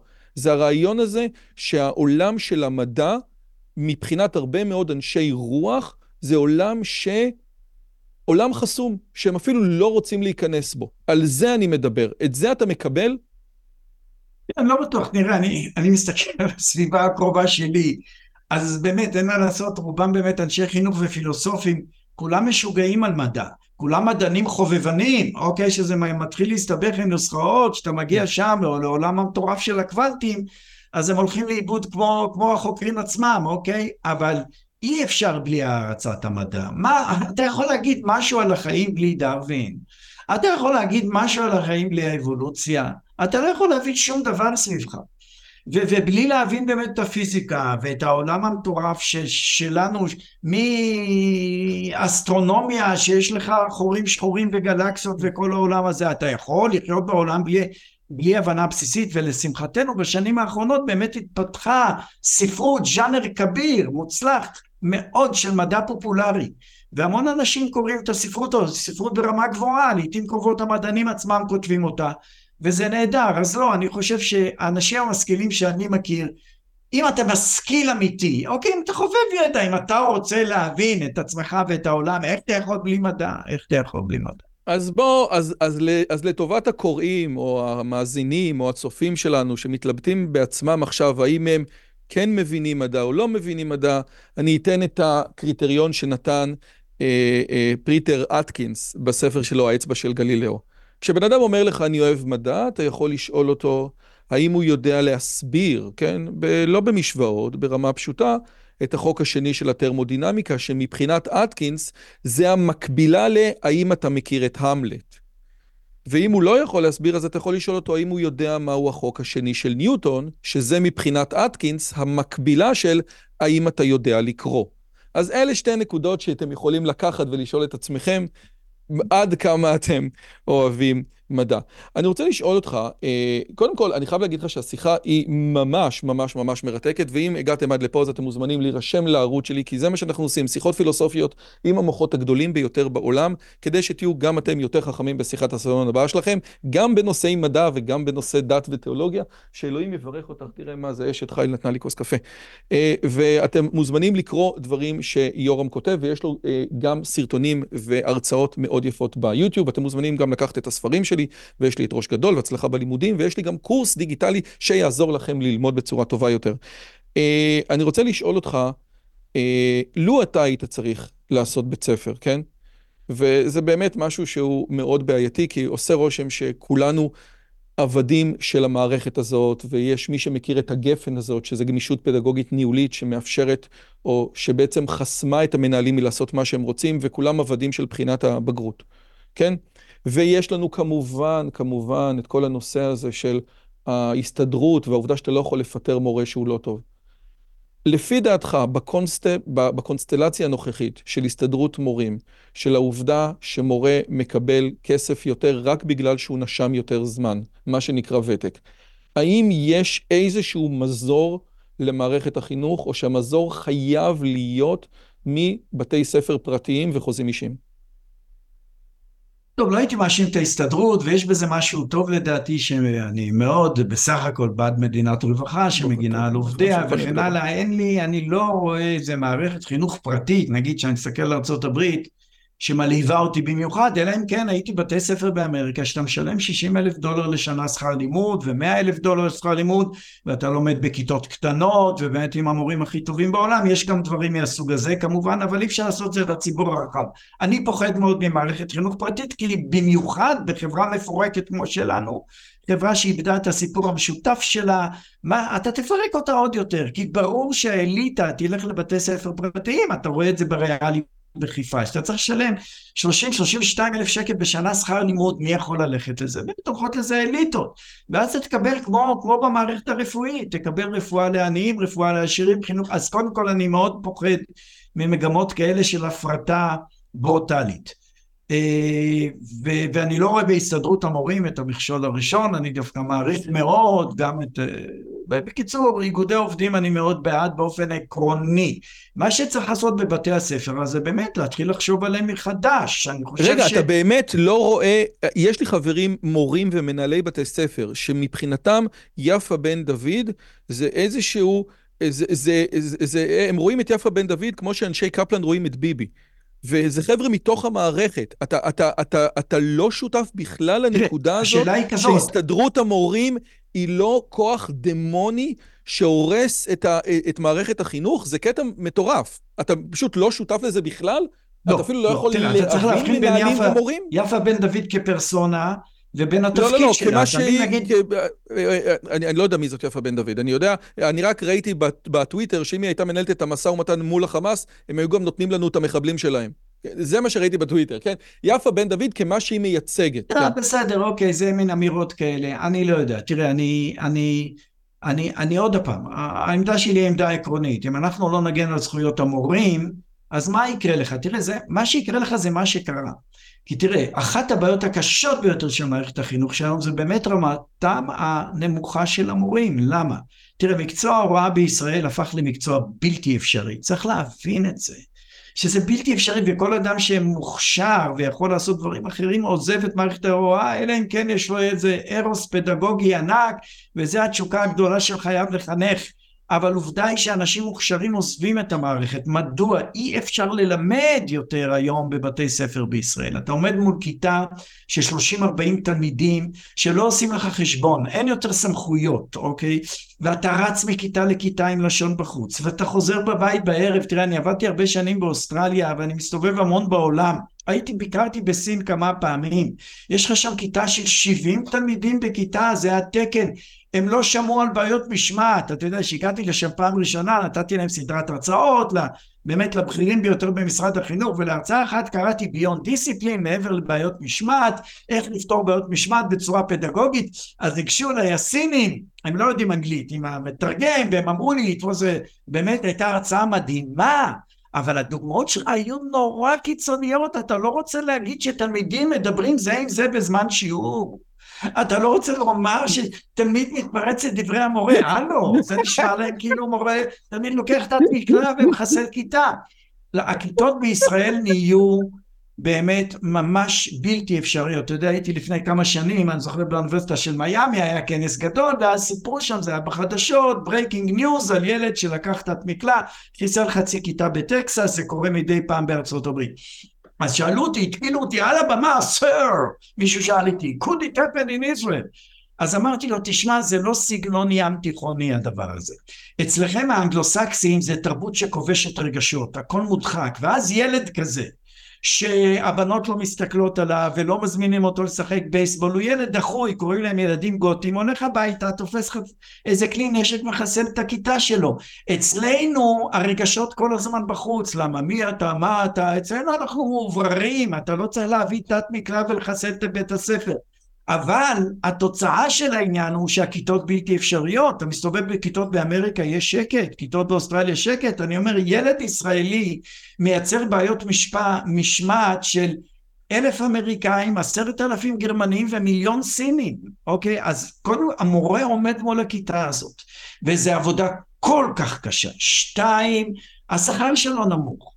שלוש, באמת התנאים הפיזיים, אין לו משרד, אין לו מקום, ולכן התוצאה היא שמגיעים אל ההוראה באמת, קוראים לזה דור ראשון להשכלה. דור ראשון להשכלה זה מגיעות מורות, כי רוב המורים זה מורות, מבת... אין להם הון אינטלקטואלי. הון אינטלקטואלי אתה מביא מהבית. ההורים שלך היו אנשים למדנים, כאמור קראו ספרים, יש ספרים על המדע, שאתה מגיע, ומורה חייב הון אינטלקטואלי. יש מקצועות שלא צריך, אני לא רוצה טייס עם הון אינטלקטואלי, לא רוצה טייס שיחשוב לי פתאום על תוסעת, שייקספיר יכניס אותי לים או לאיזה הר, תהיה טייס וזהו. אוקיי, מורה חייב הון סימבולי מה שנקרא, עשיר מאוד, הוא חייב להכיר את החומר, חייב שתהיה לו תשוקה לספרות או להיסטוריה או לפיזיקה שאותה הוא מלמד, ואנחנו לא רואים את זה. התלמיד היום אתה, פוגש... בגלל, בגלל, בגלל, בגלל שלמורה יש, בגלל שתנאי הקבלה בבית ברל, הם, הם מהפסיכומטרי. אף אחד לא רוצה להיות מורה. או הסכם הנמוך לא... ביותר שיש. אבל איך אתה רק... תעשה מבחן קבלה גבוה, אף אחד לא יבוא, גם ככה אף אחד לא רוצה להיות מורה. אגב, אז אני, א', אני רוצה להגיד שזה לא תיאוריה שלי, אלא של סטיבן לויט, שבין היתר אנשים לא מבינים שלכל דבר בחברה שאנחנו עושים, יש גם תופעות בנגזרת שנייה. ובין היתר, המהפכה הפמיניסטית הכל כך חשובה, שאפשרה לנשים חכמות להיות ב, ב, ב, אולי בטופ של כל המשרות החשובות ביותר, מה שהיא עשתה זה לקחת את כל אותן נשים חכמות ומבריקות שפעם, בגלל החברה, היו הולכות להיות מורות, ופשוט שמה אותן היום בהייטק וברפואה. אז בין היתר, בין, מי, אם רוצים למצוא, ושוב, זאת לא נקודה להאשים, אבל המהפכה הפמיניסטית אחראית על זה שנשים שלפני חצי דור היו הולכות להיות מורות, מבריקות, היום לא הולכות להיות מורות. אז לא, תמיד כאשר ממש, אנחנו... אני ממש ממש לא מסכים איתך בסוגיה הזאת. תשמע, מה שקרה פה מה זאת פשוט... אומרת? רגע, רגע שנייה, סליחה. לא האם אתה לא מסכים שה-IQ... רגע, שנייה, אבל יש לי, יש לי על זה מחקרים. האם אתה לא מסכים שה-IQ ומבחני ידע של מורה בשנת 2000... ועשר בארצות הברית, מורה ממוצעת, הם הרבה יותר נמוכים בכל מטריקות לעומת ה-IQ ומבחני ידע של מורה בשנות ה-80 וה-70 בארצות הברית. אתה לא מסכים עם זה? יש לי מחקרים על זה. לא, צריך לראות את הטיעונים, צריך לראות, אבל לא... הטיעונים לא היה שבחורות לא חכמות היום הולכות... על... לא קשור, אוקיי. תשמע, אז לפי סטיבן לויט, שהוא אחד הכלכלנים הבכירים בעולם, זה כן קשור, זה הכל. אני חושב, תראה, במדינות שמחשיבות חינוך באמת, בישראל לא מחשיבים את החינוך, יש לנו בעיות יותר דוחקות, אוקיי? אפשר להבין אותנו שיש בעיית ביטחון ואנחנו רואים מה קורה עכשיו, על כל פנים במדינות, ועוד פעם אני אגיד פינלנד, אבל גם סינגפור וגם שווייץ, שבו באמת הכיתות הן קטנות, תשמע, אמרתי לך, אני עבדתי באוסטרליה, 18 תלמידים בכיתה, ותלמידים שיודעים להתנהג, שיש להם איזה כבוד לאיזה סמכות, גם המורים שם מופיעים עם... עם עניבות, אני זוכר שיולי תמיר פעם אמרה בזמנה שהייתה שרת חינוך, אמרו גם בישראל צריך להכניס קצת דיסטנס, שהילדים, שהמורה ייכנס לכיתה, כל המורים יעמדו, כל התלמידים יעמדו, אז היא אמרה תראו במדינה שקוראים לשרת החינוך יולי ולראש מפלגת העבודה הוא היה אז בוז'י ולראש הממשלה קוראים ביבי, אתה לא יכול לצפות שהתלמידים יהיה להם איזה דיסטנס הם ינהדו לכבודך, אבל במדינות מתוקנות נקרא להם, שהכיתות קטנות והומוגניות ויש כבוד למורה, אז מגיעים באמת מורים ברמה גבוהה מאוד, זה לא קשור למהפכה הפמיניסטית. מורים ומורות באמת רוצים שזה מקצוע מאוד יוקרתי. תראה, פסי סלברג, שבאמת עשה, הוא היה ארכיטקט של מערכת החינוך בפינלנד, הוא שאל את עצמו את הש... הוא אמר ככה, המפתח זה מורה טוב. אם ילד נפגש עם מורים טובים במהלך היום, מורים שנותנים לו איזה השראה, כיוון, אה, זה, זה המפתח לעניין. הוא אמר, איך אני הופך את מקצוע ההוראה למקצוע יוקרתי, אפילו הכי יוקרתי בפינלנד. והוא עשה שלושה דברים, וזה מה שצריך לעשות. לא נעשה את זה, נקבל את המורים ומערכת החינוך כמות שהיא. קודם כל הוא העלה את שכרם של המורים ב-40 אחוז, וזה אני רוצה להגיד הדבר הכי קל שאפשר לעשות. עקרונית, אפשר לעשות את זה ועשו את זה באופק חדש העלו את שכרם של המורים החדשים ב-50 אחוז. אז זה ניתן. שתיים, הוא פתח מסלול הכשרה יוקרתי מאוד למורים, הוא אמר ככה כדי להיות מורה בפינלנד אתה צריך תואר שני וכדי להתקבל לתואר שני בהוראה אתה צריך ממוצע של 95 בתואר הראשון. ואז הוא הפך כבר את ההוראה למועדון אקסקלוסיבי, מועדון יוקרה כמו אצלנו הרפואה, לא כל אחד יכול להתקבל והדבר השלישי, הוא שאל את עצמו, מדוע אנחנו מייחסים סטטוס גבוה למקצועות מסוימים? משום שיש בהם הרבה מאוד אוטונומיה לפרופסיונל, לאיש המקצוע, יש אוטונומיה, אם הרופא היה רק ממלא הוראות ולא הייתה לו אוטונומיה לקבוע דיאגנוזה, לקבוע דיאגנוזה ואיזה טיפול אתה צריך, לא היינו מעריכים אותו. עכשיו, המורה בישראל ובהרבה מקומות אחרים הוא פקיד. יש לו מעט מאוד אוטונומיה, ואז פסי סדברג אמר, גם המנהל, המור... לא רק המורה, אפילו המנהל. המנהל, בדיוק, כולם פקידים. אז הוא אמר, המורה יכתוב את תוכניות הלימודים שלו, תראה לך שאתה מקבל מורה ברמה כזאת שמלמד את תוכנית הלימודים משלו, הוא מקבל כמובן עזרה, ותבוא, יש מחלקה ענקית שם באוניברסיטה של הלסינקי, שיושבים מורים עם מומחים, כותבים שתיים, הוא אמר... מה? ואיפה הקטע של בגרות במובן הזה של... אז הבגרות זהו, הציון הפנימי נחשב הרבה יותר מהציון החיצוני. הם אומרים, ובצדק, המורה מלווה אותך שלוש, ארבע, חמש, שש שנים, הוא מכיר אותך. מאוד מחשיבים, אין שם רמאויות, אצלנו מיד תתחיל תעשיית רמאויות איומה.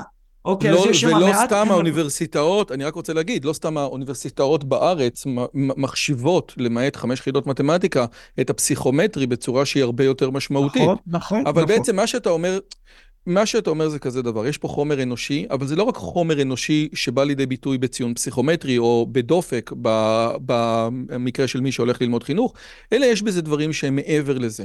והדבר הזה שבאמת יש, אין פה אינפרסטרקצ'ר, אין באמת מקום שבו ההורה, כי ההורה רואה שהמורה הוא...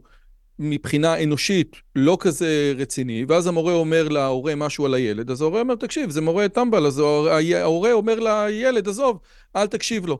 ויש פה איזשהו מעגל קסמים, שאני, שבוודאי, זאת אומרת, אם היית אומר, תקשיב טוב, מעכשיו אנחנו עוברים לפסיכומטרי 600. פסיכומטרי 600 תנאי קבלה. ומי שעובר, מי שהולך להיות מורה עם פסיכומטרי 600, יהיו לו תנאים אחרים. אבל אני לא רואה את זה קורה, ושוב, הנקודה המרכזית היא שכמו בכל מקום, כמו בכל חברה קפיטליסטית ש, שזה עובד, בן אדם טוב יכול להיות מתוגמל בחוזה אישי. ובן אדם שהוא לא טוב, כן? לא, אני לא מאמין אומר... בזה, אני לא מאמין בזה. באמת, תסתכל בספרים של אריאלי, הוא מראה את זה יפה מאוד, דן אריאלי. שבונוסים לא עושים אותנו למורים טובים יותר, תתפלא, ולאנשים טובים, אתה מוסיף בונוס, נגיד הבונוסים המוטרפים שנותנים בתעשייה הפרטית, אוקיי? זה פשוט, זה לא תורם לשום דבר, והיום התחילו לקצץ ככה בשכר המטורף של המנכ"לים הגדולים, ה-CEOs בכל לא, מקום. לא, זה לא בונוסים, זה, אה, זה, זה, הרעיון הוא שאתה נמדד לפי תוצאות. כמו באקדמיה, אם יהיה לך תוצאות אז אתה מתקבל. לא, לא, לא, רועי, אני פה ממש לא מסכים לך, כי תשמע, תוצאות בחינוך, אני אומר ככה, תוצאות, אני אומר ככה, בחינוך כל מה שניתן למדוד לא חשוב, וכל מה שחשוב לא ניתן למדידה. אוקיי, אתה יכול להיות שהמורה, נגיד דווקא היא מורה לביולוגיה, ונגיד שהבגרויות אצלה לא מי יודע מה, אבל ילדים יוצאים עם אהבת ביולוגיה, וזה מלווה אותם כל החיים, לא רק האהבה שלה לביולוגיה, האהבה שלה למדעים, דיברת קודם על המדעים. והם ראו מורה עם תשוקה כבירה, והם עשו ביוטופים, ויצאו לשטח, והיא לימדה אבולוציה, למרות שלא מלמדים את האבולוציה במערכת החינוך הישראלית, וזה וזה, ולא כל כך הייתה מכוונת בגרות. זה מה שהם נזכרו, ואת זה קשה למדוד. אתה לא יכול למדוד סקרנות ויצירתיות ו- ו- ותשוקה לתחום דעת, זה לא מדיד. לכן אוי ואבוי אם נלך בכיוון הזה על חוזים פרטיים ואם הבאת תוצאות משהו כזה אמריקאי מגעיל כי תראה, מערכת החינוך האמריקאית היא ביזיון, והיא מידרדרת והולכת כל השנים. לעומת זאת מערכות, אמרתי, הזכרתי קודם את פינלנד, אבל גם מערכות אחרות שאין חוזים אישיים. בסינגפור אין חוזים אישיים. אבל יש לי חברה שהייתה זה... בסינגפור. תקשיב, יש לי חברה ש... יש לי חברה מורה שהלכה והיא בפיקוח של משרד החינוך, והיא הייתה בסיור בסינגפור, ואז היא חזרה והיא דיברה איתי, כן? עכשיו, אני לא יודע, אני, אני לא הייתי שם, אבל מה שהיא אמרה לי, תקשיב, באמת יש להם מערכת חינוך נהדרת, וכולם מכירים את הספרים של הסינגפור מאת', כן? של המתמטיקה של סינגפור, אבל הם בכיתה א' עושים לילד בחינה, והבחינה הזאת, זאת הבחינה שקובעת לו את העתיד, כן? ואם, שזה בגדול בחינת אינטליגנציה. ואז יש להם ילדים שהולכים לבית ספר X, ויש להם ילדים שהולכים לבית ספר Y, כן? מה שנקרא תיכון מקצועי, רק הם עושים את זה בכיתה א', והבחינה הזאת היא בלי ערעורים ובלי המיות ובלי כלום. אנחנו, בתפיסה הזאת שכל ילד צריך להיות עורך דין או דוקטור, אנחנו לא עושים את זה. מה עוד ש... שמשרד החינוך, ובוודאי דיברתי עם כמה, עם, עם, עם אה, חברה שיש לה תואר בחינוך לפני השיחה איתך, אמרתי לה, אתם מלמדים את התיאוריה של גרדנר, של יש שמונה אינטליגנציות? אז היא אמרה, כן. אמרתי לה, ואתם, ומלמדים אתכם שזו תיאוריה לא נכונה, שאין שמונה אינטליגנציות, שב-nature versus nurture יש משמעות לגנטיקה הרבה יותר ממה שאנחנו נוטים לחשוב? היא אמרה, לא, אני לא ידעתי שזו תיאוריה לא נכונה. והרבה פעמים אנחנו מכניסים כל מיני אג'נדות של... אוקיי, כל אחד יכול להיות, והכל בסדר, ולמה אתה לא יכול, ואז אתה, ואז באמת אתה מקבל את הקונספט הזה שבן אדם חושב שהוא טיפש כי הוא כבר הגיע לגיל, אני לא יודע מה, לגיל 14 והוא תקוע. אבל אם בכיתה א' היו מסווגים כמו בסינגפור, זה היה נראה אחרת. נראה אותך עושה את זה בארץ. לא, תראה, קודם כל אני לא מתקנא בחינוך בסינגפור, אתה יודע, הייתי שם לפני 15 שנים, פגשתי את כל צמרת משרד החינוך ואת שרת החינוך עצמה, והם שאלו אותי הרבה שאלות. באיזה נקודה מסוימת אמרתי להם, תשמעו, אנחנו במקום 32 בפיזה, אתם מקום ראשון. בטימס אנחנו מקום 41, אתם מקום שני. מה אתם יושבים בשבילי? אז היא אומרת לי, פרופסור הרפס, just give us a little bit Israeli creativity, תן לנו קצת יצירתיות ישראלית, ואני נותנת לך את כל, העס... את כל הפיזה שלנו, והטימס שלנו, והפרס שלנו, את כל המבחנים הלאומיים. אז אני לא רוצה להיות סינגפורי, אני לא רוצה להגיד זה, אבל שם יש מעמד למורה. והמורה כאמור חשוב מאוד והיום יותר מאי פעם כי יש קלישאה כזאת המורה הוא לא משאב הידע זה שטויות. דווקא היום הוא משאב הידע כי מה שאתה יכול לקבל במחשב בוויקיפדיה בשאר האתרים אתה מקבל מידע. אתה לא מקבל ידע. אתה לא יכול להגיד לידע, לילד הנה הזכרת את חוקי התנועה של ניוטון כנס תלמד את ניוטון או תלמד את איינשטיין. הוא צריך תיווך של מורה אבל היום המורים הם לא ספקי מידע, הם ספקי ידע, ספקי רעיונות, ספקי מושגים, ולכן הם צריכים להיות אינטלקטואלים. והילדים ישר מרגישים... מה? סליחה? בוא, תמשיך, הילדים ישר מרגישים? סליחה? אמרת, הילדים ישר מרגישים? הילדים ישר מרגישים, אם יש להם מורה, שים לב, כשאתה שואל מורה, היום תלמידים, כשאתה שואל אותם, איך המורה? בדרך כלל הם יגידו לך דבר כזה, אני יכול להסתדר בלעדיו, בכיתות הגבוהות. הם יראים מסתדר בלעדיה, לא צריך אותה, אבל על המורות הטובות הם אומרים וואי אני צריך אותה. למה? כי אלה מורות אינטלקטואליות. אלה מורות שאומרות את המידע תגיעו לזה או שאני אתן לכם או שתגיעו לזה בכוחות עצמכם אבל אנחנו נלך קומה אחת מעבר לזה, כמה קומות. ואני אתווך לכם פה רעיונות מורכבים ואז הם אומרים וואי אני חייב את המורה הזאת ואותה הם מעריכים ואנחנו זקוקים היום למורות כאלה ומורות או מורים כאלה יגיעו רק אם תנאי העבודה יהיו סבירים ותנאי העבודה סבירים מי שדואג להם זה האיגודים המקצועיים שלא מצליחים לדאוג להם כי הם חלשים מדי למרבה הצער הייתי לא רוצה לראות איגודים מדי, לא כי הם חלשים מדי, אלא כי הם מושחתים מדי, והם רוצים שההעלאה תהיה למורים הוותיקים ולמורים הצעירים בדיוק באותו אופן. וזה לא אני אומר, אלא מורים מתוך, מתוך התחום שאומרים, אני לא רוצה, הסתדרות המורים לא מייצגת אותי, ואני מרגיש נבגד על ידי הסתדרות המורים שמונעת מכל מיני מניעים אה, חשוכים מאוד. ככה אני שומע מאנשים אחרים. אבל אני רוצה לחדד את מה שאתה אומר, מה שנקרא דברים היוצאים מן הלב נכנסים אל הלב. יש היום את הקורסים הדיגיטליים ואת המוקים, ומורה יכול להגיד לילד, לך תלמד. אבל אם המורה לא למד מוק, ואם המורה לא למד שפה חדשה, ואם המורה לא בתוך העשייה הזאת, והוא לא רואה טוטוריאלים ביוטיוב, אז זה לא יעבוד. ילד ירגיש את הדבר הזה. והנקודה הזאת שאני יכול לשכנע בקלות אנשים ללכת לקורסים דיגיטליים, כי אני משלם הרבה כסף ועושה קורסים דיגיטליים. ולכן הילדים שלי עושים קורסים דיגיטליים, כי זה מגניב אותי באמת. ומורה שמעולם לא עשה קורס דיגיטלי, ומעולם לא למד שפה חדשה, ומעולם לא פתח tutorial ביוטיוב של משהו. איך עושים צמות סיניות, איך עושים בלון משוקולד, whatever, לא יוכל לעשות שום דבר כדי להעביר את זה הלאה. פשוט תראה, שום אני לא דבר. יודע, כי תראי, הקורונה, מבחינה זו תלו הרבה תקוות בקורונה. באמת אמרו לומדים מרחוק, לומדים באמצעות עכשיו קורסים דיגיטליים וזה, ומסתבר שהמוח האנושי עדיין זקוק למגע בלתי אמצעי עם אדם שעומד מולו, כי המורה, יותר ממה שהוא מתווך ידע, הוא מתווך ידע, הוא מתווך תשוקה לידע. ואת התשוקה הזאת היא עוברת באופן ישיר. וכנראה שעדיין אנחנו זקוקים למגע הבלתי אמצעי, החושני, זה שעוטף את כולך. ולכן אני לא חושב שהקורסים הדיגיטליים הם יכולים להיות השלמות נהדרות, הם לא יחליפו עד שלא נמציא איזה רובוט. יכול להיות שבעתיד, אפילו לא רחוק מדי, יהיה לנו רובוט שיצליח לעורר רגשות אנושיים, וזה יכול להיות, אומרים שהיפנים פיתחו כזה רובוט שעובד בבתי אבות, והוא מצליח יותר טוב מכל העובדים הסיעודיים, יכול להיות.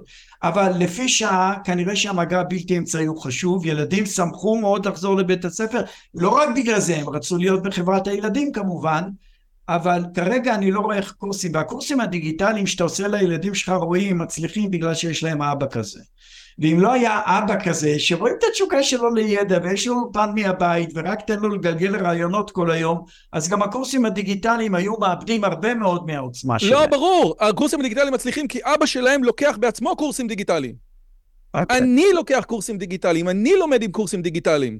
אחרת זה לא היה עובד. צריך להיות, אז, אז לכן אני אומר אין תחליף למגע האישי ולדמויות אנושיות שיהוו מבחינתך איזה מופת.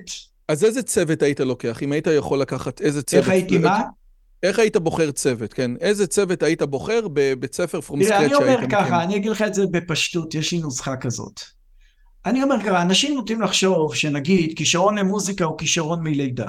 אין לי ספק, יש בין מוזיקאי, הוא שומע רבע מנגינה ברדיו, ניגש לפסנתר, כינור, מה שלא יהיה מאלתר על זה. אה, כישרון למתמטיקה, אמרתי לך, הוא מאוד גנטי, אוקיי?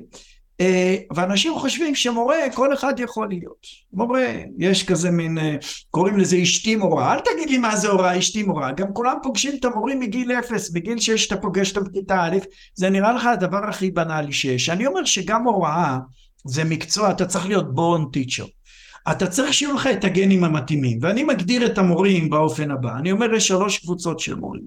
קבוצה אחת של מורים, אני אומר זה קבוצה של מורים שמאוד אוהבת את תחום הידע שלהם. זה מורה לפיזיקה, מטה פיזיקה, מורה למתמטיקה, מטה מין.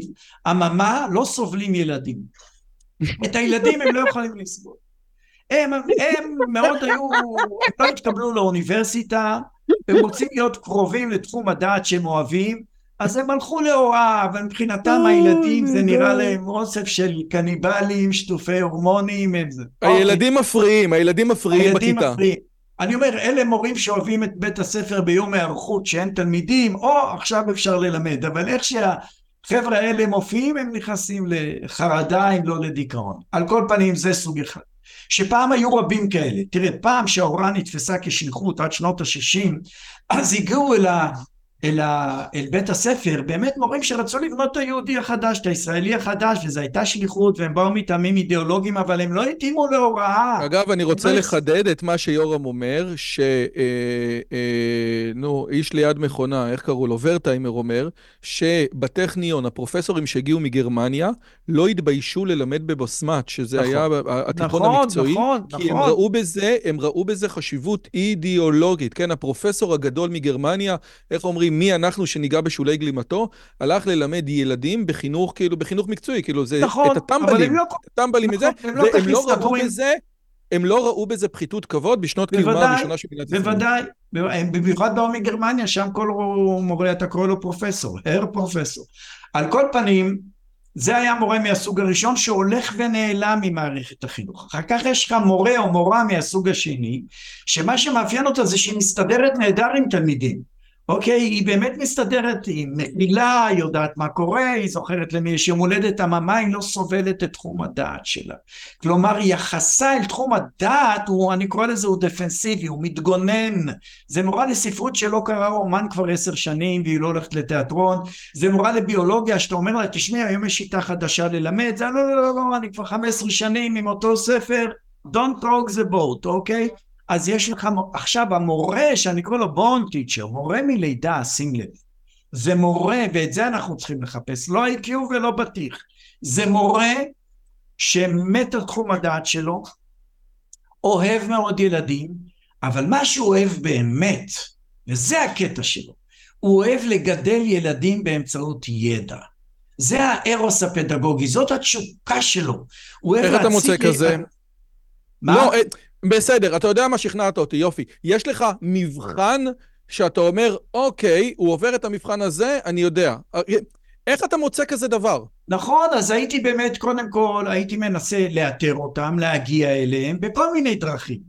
באמצעות רעיון אישי, אולי אפילו באמצעות בחינה. אני אתן לך, תלמד משהו, עכשיו תציג את זה. בוא נראה אותך מלמד, ועושים את זה. אגב, אגב, למשל, אני חושב, אני חושב שאני אוהב לעודד ילדים באמצעות ידע, אבל אני לא סובל ילדים. אז מה, מה היית עושה איתי? לא, אין דבר כזה. כי זה חלק מההגדרה. זה by definition, את, מה שאתה אוהב זה לא... תראה, שים לב. אני אומר... אבל אני לא אוהב ילדים. אני אומר למורים ככה, אתם לא אוהבים ילדים כמו שההורים שלהם אוהבים אותם. אתם לא ההורים שלהם. האהבה שלכם, אני אומר, היא אהבה תובענית. זה אהבה חינוכית אמיתית, זה אהבה תובענית. שמע יוסי, אני מת עליך, אתה נחמד, אבל אני רוצה שאתה תהיה שם. וילדים מפרשים את התובענות כהערכה. כי זה, אז אתה מאמין בי המורה. יש סיסמה כזאת, לא מוותרים על אף אחד, לא מוותרים לאף אחד, אז לא מוותרים. אז זאת צריכה להיות, אז אתה אוהב ילדים, אהבה תובענית, אתה רוצה אותם שם, ואגב, אתה גם לא אוהב את תחום הדעת שלך, כמו המומחים. תראה, המומחים האמיתיים הם קצת סוציומטיים. זה מדען שרוצה לעשות ניסויים, זה היסטוריון שרוצה לשבת בספרייה במחלקה לכתבי יד. הם לא מתים על אינטראקציות אנושיות. המורה אוהב ידע, כי מחר הוא הולך לגדל איתו ילדים. זה הפאשן. זה התשוקה להוראה. אגב, אם אין לך את זה, ולמורים רבים אין, אתה נשחק מהר מאוד בעבודה, ואתה אסון לעצמך ואסון לילדים. אז זה מה שהייתי מחפש, את המורים האלה. אני רוצה להגיד לך ש... זה נורא מתסכל מה שאתה אומר. זאת אומרת, כי אני מצד אחד נראה לי מגניב, איזה יופי, הצגת לי איזשהי איד, אידיאל שאני חושב שהוא מקסים. מה עוד, אתה יודע, שהוא גם נורא מתחבר לי, של אני לא, כשבן אדם אומר לך, אני אוהב אותך בלי קשר למה שאתה עושה ולא משנה מה, אז, או אני מעריך אותך בלי קשר, אז אתה לא מעריך אותי. אתה לא מעריך אותי, כי אם זה בלי קשר למעשים שלי, אז למעשים שלי אין ערך, כן? ואתה לא מעריך אותי. וזה נקודה שגם עוד, עוד לא דיברנו עליה, אבל שאתה רק מכיל רגשות ואתה רק אומר איזה יופי ומה אתה חושב על זה, ואתה לא מאמת אותי, כן, מול זה שלא, אני לא מסכים איתך, וזאת הייתה מחשבה לא טובה ותשתפר, אז הדבר הזה הוא, אה, הוא, זה לא אמיתי, וגם הילד הטיפש ביותר, כמו שג'ון הולט כתב, כן, גם הילד המפגר ביותר בכיתה היה מספיק חכם כדי להבין בשנייה אם המורה מעריך אותו או לא מעריך אותו. בשנייה, כן?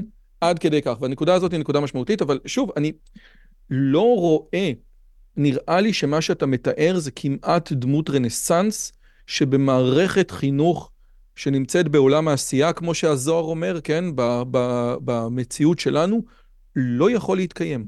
ומה שאנחנו צריכים לעשות זה לבוא, אתה יודע, אני אומר לסטודנטים שלי בשנה א', אני יודע שהבית ספר דפק אתכם, אתם לא יודעים ללמוד, אין מה לעשות, אפשר להאשים את אבא ואימא, אפשר להאשים את משרד החינוך, בואו נתקדם, נאשים את עצמנו, נראה איך אנחנו משתפרים.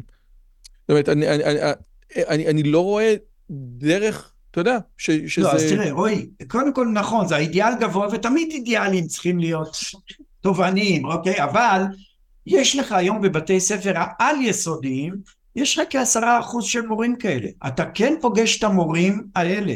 ואתה פוגש אותם גם ביסודיים, זה לא משהו שלא ראיתי אף פעם, איזה אידיאל בלתי מושג, אני רואה בבתי ספר טובים, בליאדה, ביאסה בירושלים, בריאלי בחיפה, במדעים טבע בתל אביב, אתה רואה רבים כאלה.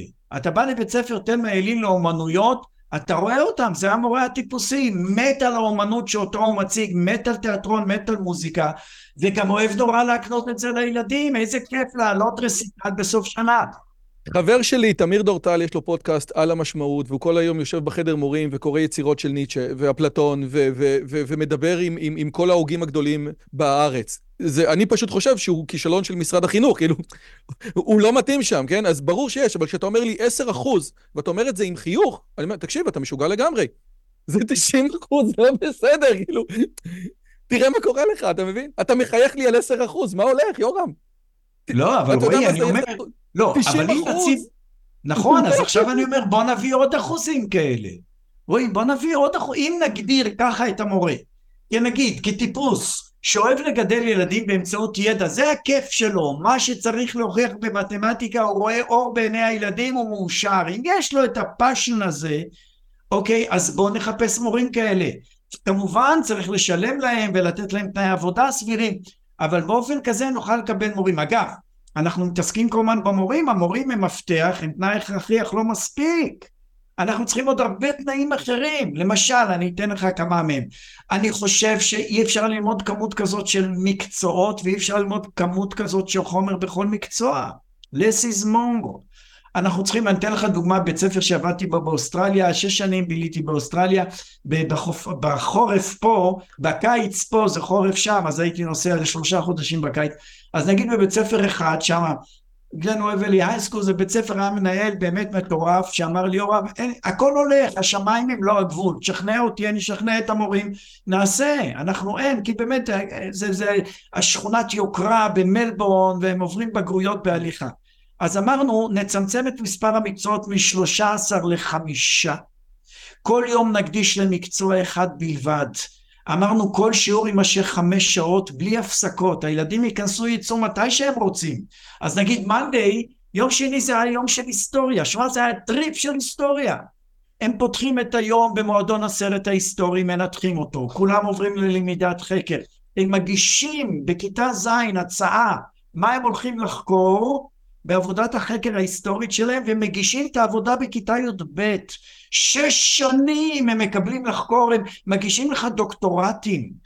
ויום שלישי זה היה יום של הפיזיקה ומתמטיקה, ויום רביעי אומנויות. אוקיי, אז הנה הייתי מקצת את מספר המקצועות, את מספר הזה, עובר ללמידה הרבה יותר פעילה. ואגב, שניסו לעשות את זה בהיסטוריה בישראל, אז מה שקרה זה, מה שקרה זה, זה שבמסע לפולין, בדיוק כשניסו ניסו לעשות את זה בישראל, שכל אחד יתמקד בנושא, אז במסע לפולין, אותם האנשים שמכינים את הסטודנטים, את התלמידים, אמרו, תקשיבו, הם מגיעים עם הרבה פחות ידע. כי עכשיו, אם פעם היה איזשהו רף שכולם היו אמורים לדעת אותו, עכשיו אחד ככה מתעסק במה היה בדיוק בגטו ורשה, ואנחנו צריכים... בהכנה למסע לפולין הרבה יותר, כי עבודת החקר הזאת, שמגיעה מתוך נטייה שמאלנית של אה, למידה עמוקה וכל הדרק הזה, בעצם היא לא הייתה כנדבך על, של אוקיי, את ה basic כולם צריכים לדעת, ועכשיו על ה basic הזה אנחנו בונים, אלא היא הייתה במקום, וזאת הבעיה. אם כולם יודעים, אם כולם קראו Story of Civilization מהכרך הראשון לכרך האחרון של וויל ואריאל דורנט, מעולה, בוא עכשיו נתקדם, נתפלפל על קוצו של יוד. אבל זה תמיד, בדרך, עזוב, בדרך כלל בישראל זה מגיע על חשבון basic של מסה של ידע כללי. הנה, אתה מסכים להיות, עם זה? יכול, יכול להיות שזה הממצא האמפירי, אבל עקרונית אני לא מסכים איתך, רועי. תשמע, אני אומר ככה, מה שיפה שהעמקה מרחיבה אותך. זאת אומרת, אם אתה באמת עמקן, אז התחלת מגטו קטן, גטו קובנה, ושם לאט לאט רצית לראות מה קורה בגטאות אחרים. איך נוצרו הגטאות, זה מביא אותך לעליית הנאציזם, זה מביא אותך לאנטישמיות, בנצרות וזה. אתה מבין, הרעיון הוא כזה, באמת להעמיק במשהו, אבל לא להישאר, לא לקדוח כל הזמן אבל איזה מצחיקול אתה, אבל רוב האנשים, אבל בסדר, אני מסכים, אבל רוב האנשים לא עמקנים, ואני אומר, אני בתור מדינת ישראל, יש לי, אני רוצה שבן אדם יצא עם איזושהי הבנה. אגב, יש לי חברים ביוטיוב שעושים הרבה מאוד דברים על הסכסוך הישראלי-פלסטיני, והם פתאום אמרו שבנות, בנות 16-17, שכל האינסטגרם שלהם היה מלא בבגדי ים, פתאום באות אליהם ושואלות אותם, רגע, אבל מה זה אמנת החמאס? פתאום... פתאום זה, זה, זה, זה, אנחנו צריכים, אתה יודע, אנחנו, אני רוצה היום שבן אדם שיוצא ממערכת החינוך הישראלית ידע על המלחמות, ידע על הרצל. יש איזשהו basic שעליו שהוא... שהוא היסוד, שהוא היסוד המכונן של החברה. ועכשיו, אפשר לא- להתווכח לא, עליו. לא, לא, אז הגישה שלי היא באמת אה, פרוגרסיבית שאתה בז לה, אבל אני אומר, אה, אתה יודע, קוראים לזה מישהו פעם אמר ככה שהחינוך סובל משתי מחלות. לאחת הוא קרא elementitis ולשנייה הוא קרא aboutitis. נתרגם את זה לעברית. המחלה הראשונה זה יסודוטיטיס, תן קודם יסודות וזה, ואחר, ואחר כך aboutitis, תלמד על במקום את, וזה באמת שתי נהדר. מחלות. אני לא רוצה יסודוטיטיס, למה? אני רוצה שיגיעו ליסודות, נגיד ליסודות הסכסוך, או אל האמנה של החמאס או האמנה של אש"ף מתוך איזו שאלה, שנציג שאלה גדולה, למה הסכסוך הזה מתמשך כבר למעלה ממאה שנה? האם הוא פתיר? בואו נבין אותו, אבל מי שחושב שאתה יכול ללמד יסוד, יסוד, יסוד, ואז נשאל את השאלות הגדולות, לא, אה, בסדר, אז, אז, אז, אז קודם כל אני שמח שאמרת שאני בז לחינוך הפרוגרסיבי, כי זה באמת נכון. אבל הדבר השני, כן, וזה קשה לי, כי באמת, אה, אה, אה, אה, ג'ון דיואי, הוא אחד מאבות המייסדים, גם של הפילוסופיה הפרגמטית, והספר שלו, יש לו נקודות בספר, דמוקרטיה וחינוך, שהן נקודות נהדרות, כן? ועדיין, בתוך המקומות האלה הנהדרים, יש מקומות מסוכנים. מה עוד שצריך לראות שמה שקרה בתחילת המאה ה-20 בארצות הברית, ומה שקורה בתיכון בפתח תקווה במאה ה-21, זה לא אחד לאחד, כן? זה גם תמיד חשוב מאוד לראות את הדברים האלה. אני לא מדבר על יסודטיטיס, כן? זאת אומרת, על העובדה הזאת. אני מדבר על זה שיש בן אדם, עזוב, אתה יודע מה? בקטע של התנ"ך. בן אדם צריך להכיר את סיפורי התנ"ך בצורה הפשוטה ביותר שלהם. לא בית אחרי בית אחרי בית, אלא פשוט מסה של סיפורי התנ"ך. בן אדם צריך להכיר את סיפור המגילה. באיזשהו, יש איזשהו basic ש, שהוא צריך להכיר. זה לא לבוא וללמוד את, הקוצ, את הקצה של הקצה. האם אתה, האם על זה אנחנו יכולים להסכים? תראה, בוא, בוא, בוא נאמר ככה, קודם כל, מה אדם צריך להכיר? שהוא basic שב basic, מה שנקרא תוכנית ליבה. מה ישראלי יהודי? יכולים... מה ישראלי אה? יהודי צריך להכיר? מה ישראלי מה יהודי? לא, אנחנו מדברים על ישראלי יהודי, אוקיי? כן. מה, אז תראה, באמת, שי פירון עובד עכשיו נורא קשה לנסות להמציא איזה תוכנית ליבה. אני אמרתי לו שאני די מיואש מהפרויקט הזה מראש. אני לא מוצא שהחרדים, הדתיים הלאומיים והחילונים יוכלו להסכים על איזה תוכנית ליבה, יסכימו על חשבון בסיסי, ספק אם החרדים... בוא, עזוב, בוא, אתה זה. ואני. אתה אתאיסט, אני דתי, אה, אה, לפי דעתי, משכיל מעל הממוצע. בוא תגיד לי מה, בוא תגיד לי מה אתה חושב שצריך מהצד שלך לשים על השולחן.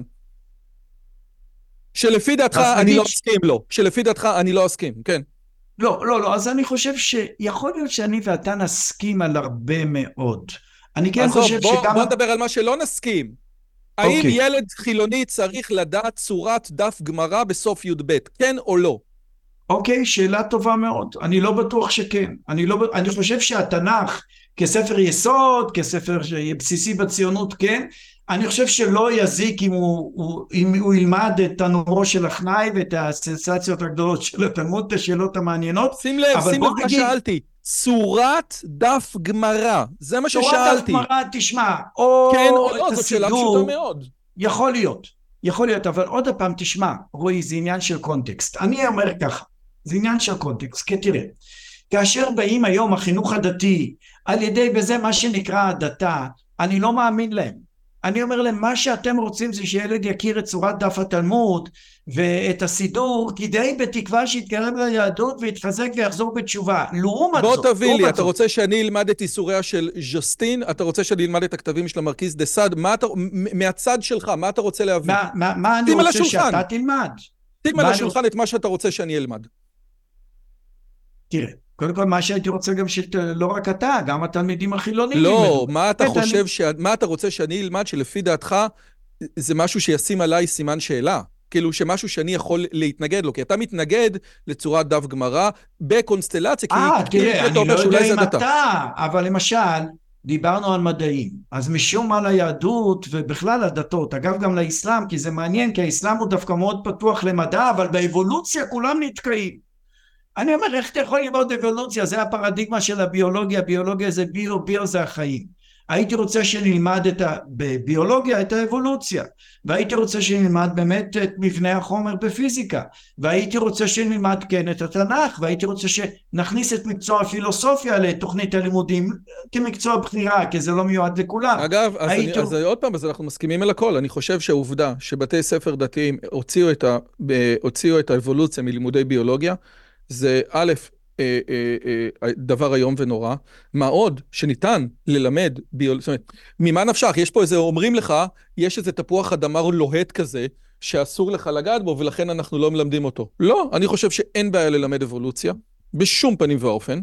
אגב, חבר שלי, חבר טוב שמלמד ביולוגיה, עד כדי כך שריצ'רד דוקינס ציטט אותו בספר שלו, היש אלוהים, כן? עד כדי כך, אה, אומר שאם פעם אנשים, באמת הסוגיות של האבולוציה היו סוגיות משמעותיות לתלמיד הדתי, היום מכיוון שכולם, גם, גם הדתיים, לירחם השם, באווירה פוסט-מודרנית, אז השאלה של הדתיים זה איפה זה פוגש אותי. ולא האם יש, האם, איך, איך התורה מסתדרת עם המדע. זה לא נמצא בתודעה של התלמיד המוד, הפוסט-מודרני, ולכן זה לא מעניין אותם, כן? זה פשוט לא מעניין הסוגיות האלה. ובאמת, הטענה שלהם זה ש... או הטענה של המורה הזה, זה שאבולוציה ככלל הוא נושא שאם אתה מוציא ממנו את העוקץ של זה נגד הדת, הוא באמת נושא פחות מעניין מנושאים אחרים. אבל בוודאי שהיה צריך להתייחס גם לסוגיות האלה. נכון מאוד. אוקיי, okay, ואני חושב שאוקיי, okay, בחינוך הומניסטי חילוני, אתאיסטי, תתפלא, שם הייתי מלמד הרבה מאוד יהדות. שם הייתי מלמד גמרא, אני חושב שזה באמת אחד הדברים הכי מטורפים. זה, כי אני חושב שזה התשתית, אתה, אנחנו מדברים בשפה יהודית, אם תרצה, אנחנו חיים בארץ יהודית, בארץ ישראל, אנחנו זה, חלק גדול מהשכבה הסוציולוגית שאנחנו נפגשים איתה, אם לא בקרבה גדולה, אתה פוגש כל הזמן אנשים דתיים, אני רוצה לשאול אותך, אבל... מה? וזאתי, אני רוצה לשאול אותך דווקא על, על הכיוון הזה, כי באמת, אני עושה רושם שבהרבה מאוד מקרים אנחנו מסכימים, כן? ואנחנו רואים חשיבות גדולה מאוד, והיסודות וה, המכוננים של התרבות שאתה רואה בהם, יסודות מכוננים של התרבות המערבית, שאגב, היא לא תרבות יהודית, התרבות היהודית היא לא, אנחנו לא עוד מדינה באירופה. אני חושב שהיהדות הביאה מסר אחר, שהוא לא מערב, אנחנו ירושלים מול אתונה, כן? זה לא פייסט, זה משהו אחר.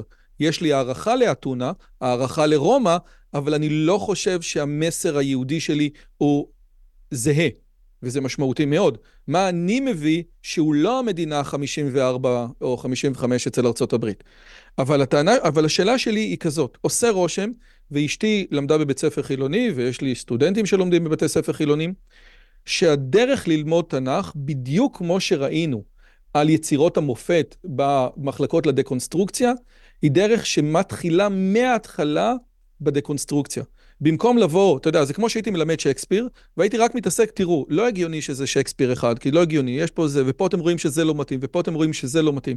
עזוב, לפני זה, יש פה יצירת מופת שהתרבות העולמית חיה ממנה 500 שנה. יצירה שעדיין רלוונטית ועדיין מוצגת בתיאטראות ברחבי העולם. יצירה שנוגעת בנפש האדם, המלט. יצירה שהיא בסיס להבנת התרבות שלנו. בואו ניקח את היצירה כ... כאופוס, כן? ונקרא אותה. אותו דבר עם האיליאדה ואודסאה.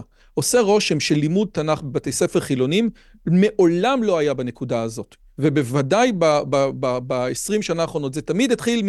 טוב, פה אתם רואים שזה לא צודק, ופה אתם רואים לא. במקום להגיד, עזוב, מי שכתב את זה הביא את הטקסט החשוב ביותר לתרבות המערבית, על זה הכל בנוי. ובוא ניגש אל הטקסט החילוני, אה, סליחה, בוא ניגש לטקסט האנושי הזה עם כבוד מאוד מאוד גדול. והדבר הזה לא קורה מידיעה לא ברורה לא בלימודי, בלימודי תנ"ך. אני, אני מסכים איתך לגמרי. לא, הם ניגשים ישר עם ביקורת התנ"ך. אז הרסתם את התנ"ך, אתם מרעילים את התנ"ך. אני חושב שזו יצירת מופת, חלק מהפרקים משעממים מוות, אבל חלק מהפרקים מסירים, נגיד הפרשות שקוראים עכשיו סביב סיפורי יוסף, זו יצירה מדהימה, אתה קורא את זה ברטט, אוקיי?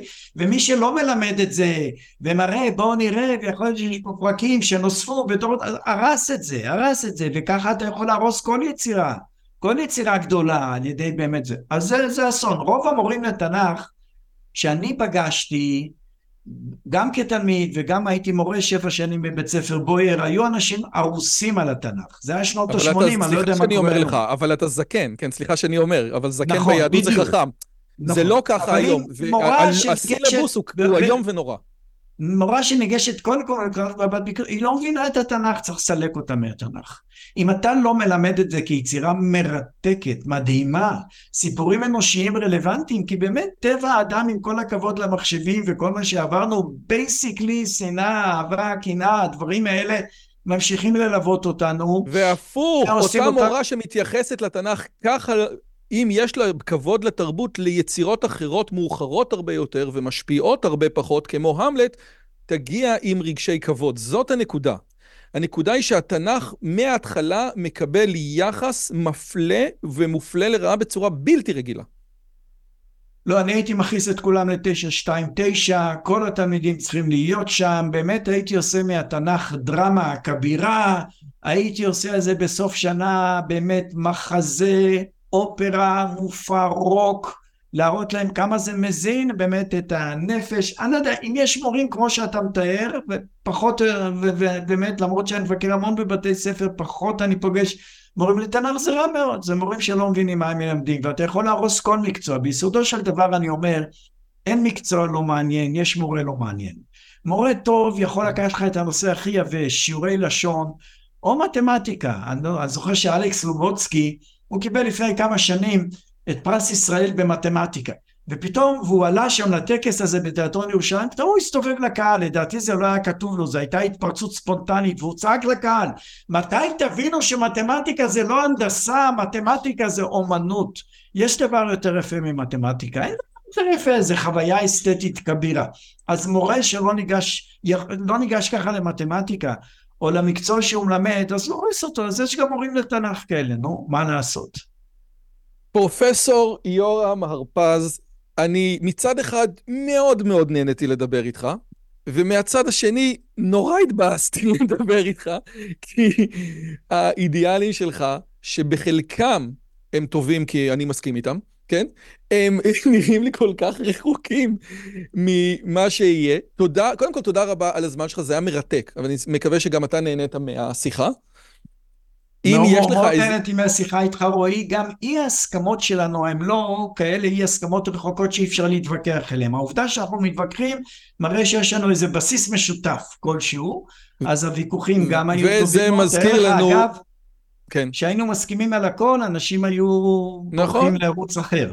וזה מזכיר לנו את ג'ון סטיוארט מיל, שאמר שתמיד אנחנו לא צריכים לאכוף בכוח את הדעות שלנו, ותמיד לתת לדעה אחרת גם להישמע, מארבע סיבות. מי אמר שהאמת אצלי? אולי האמת אצלך. ואולי האמת אצלך ותגיד אותה ואני באמת אשתכנע. ואולי האמת היא איפשהו בין לבין ורק שיחה תגרום לנו להבין את זה.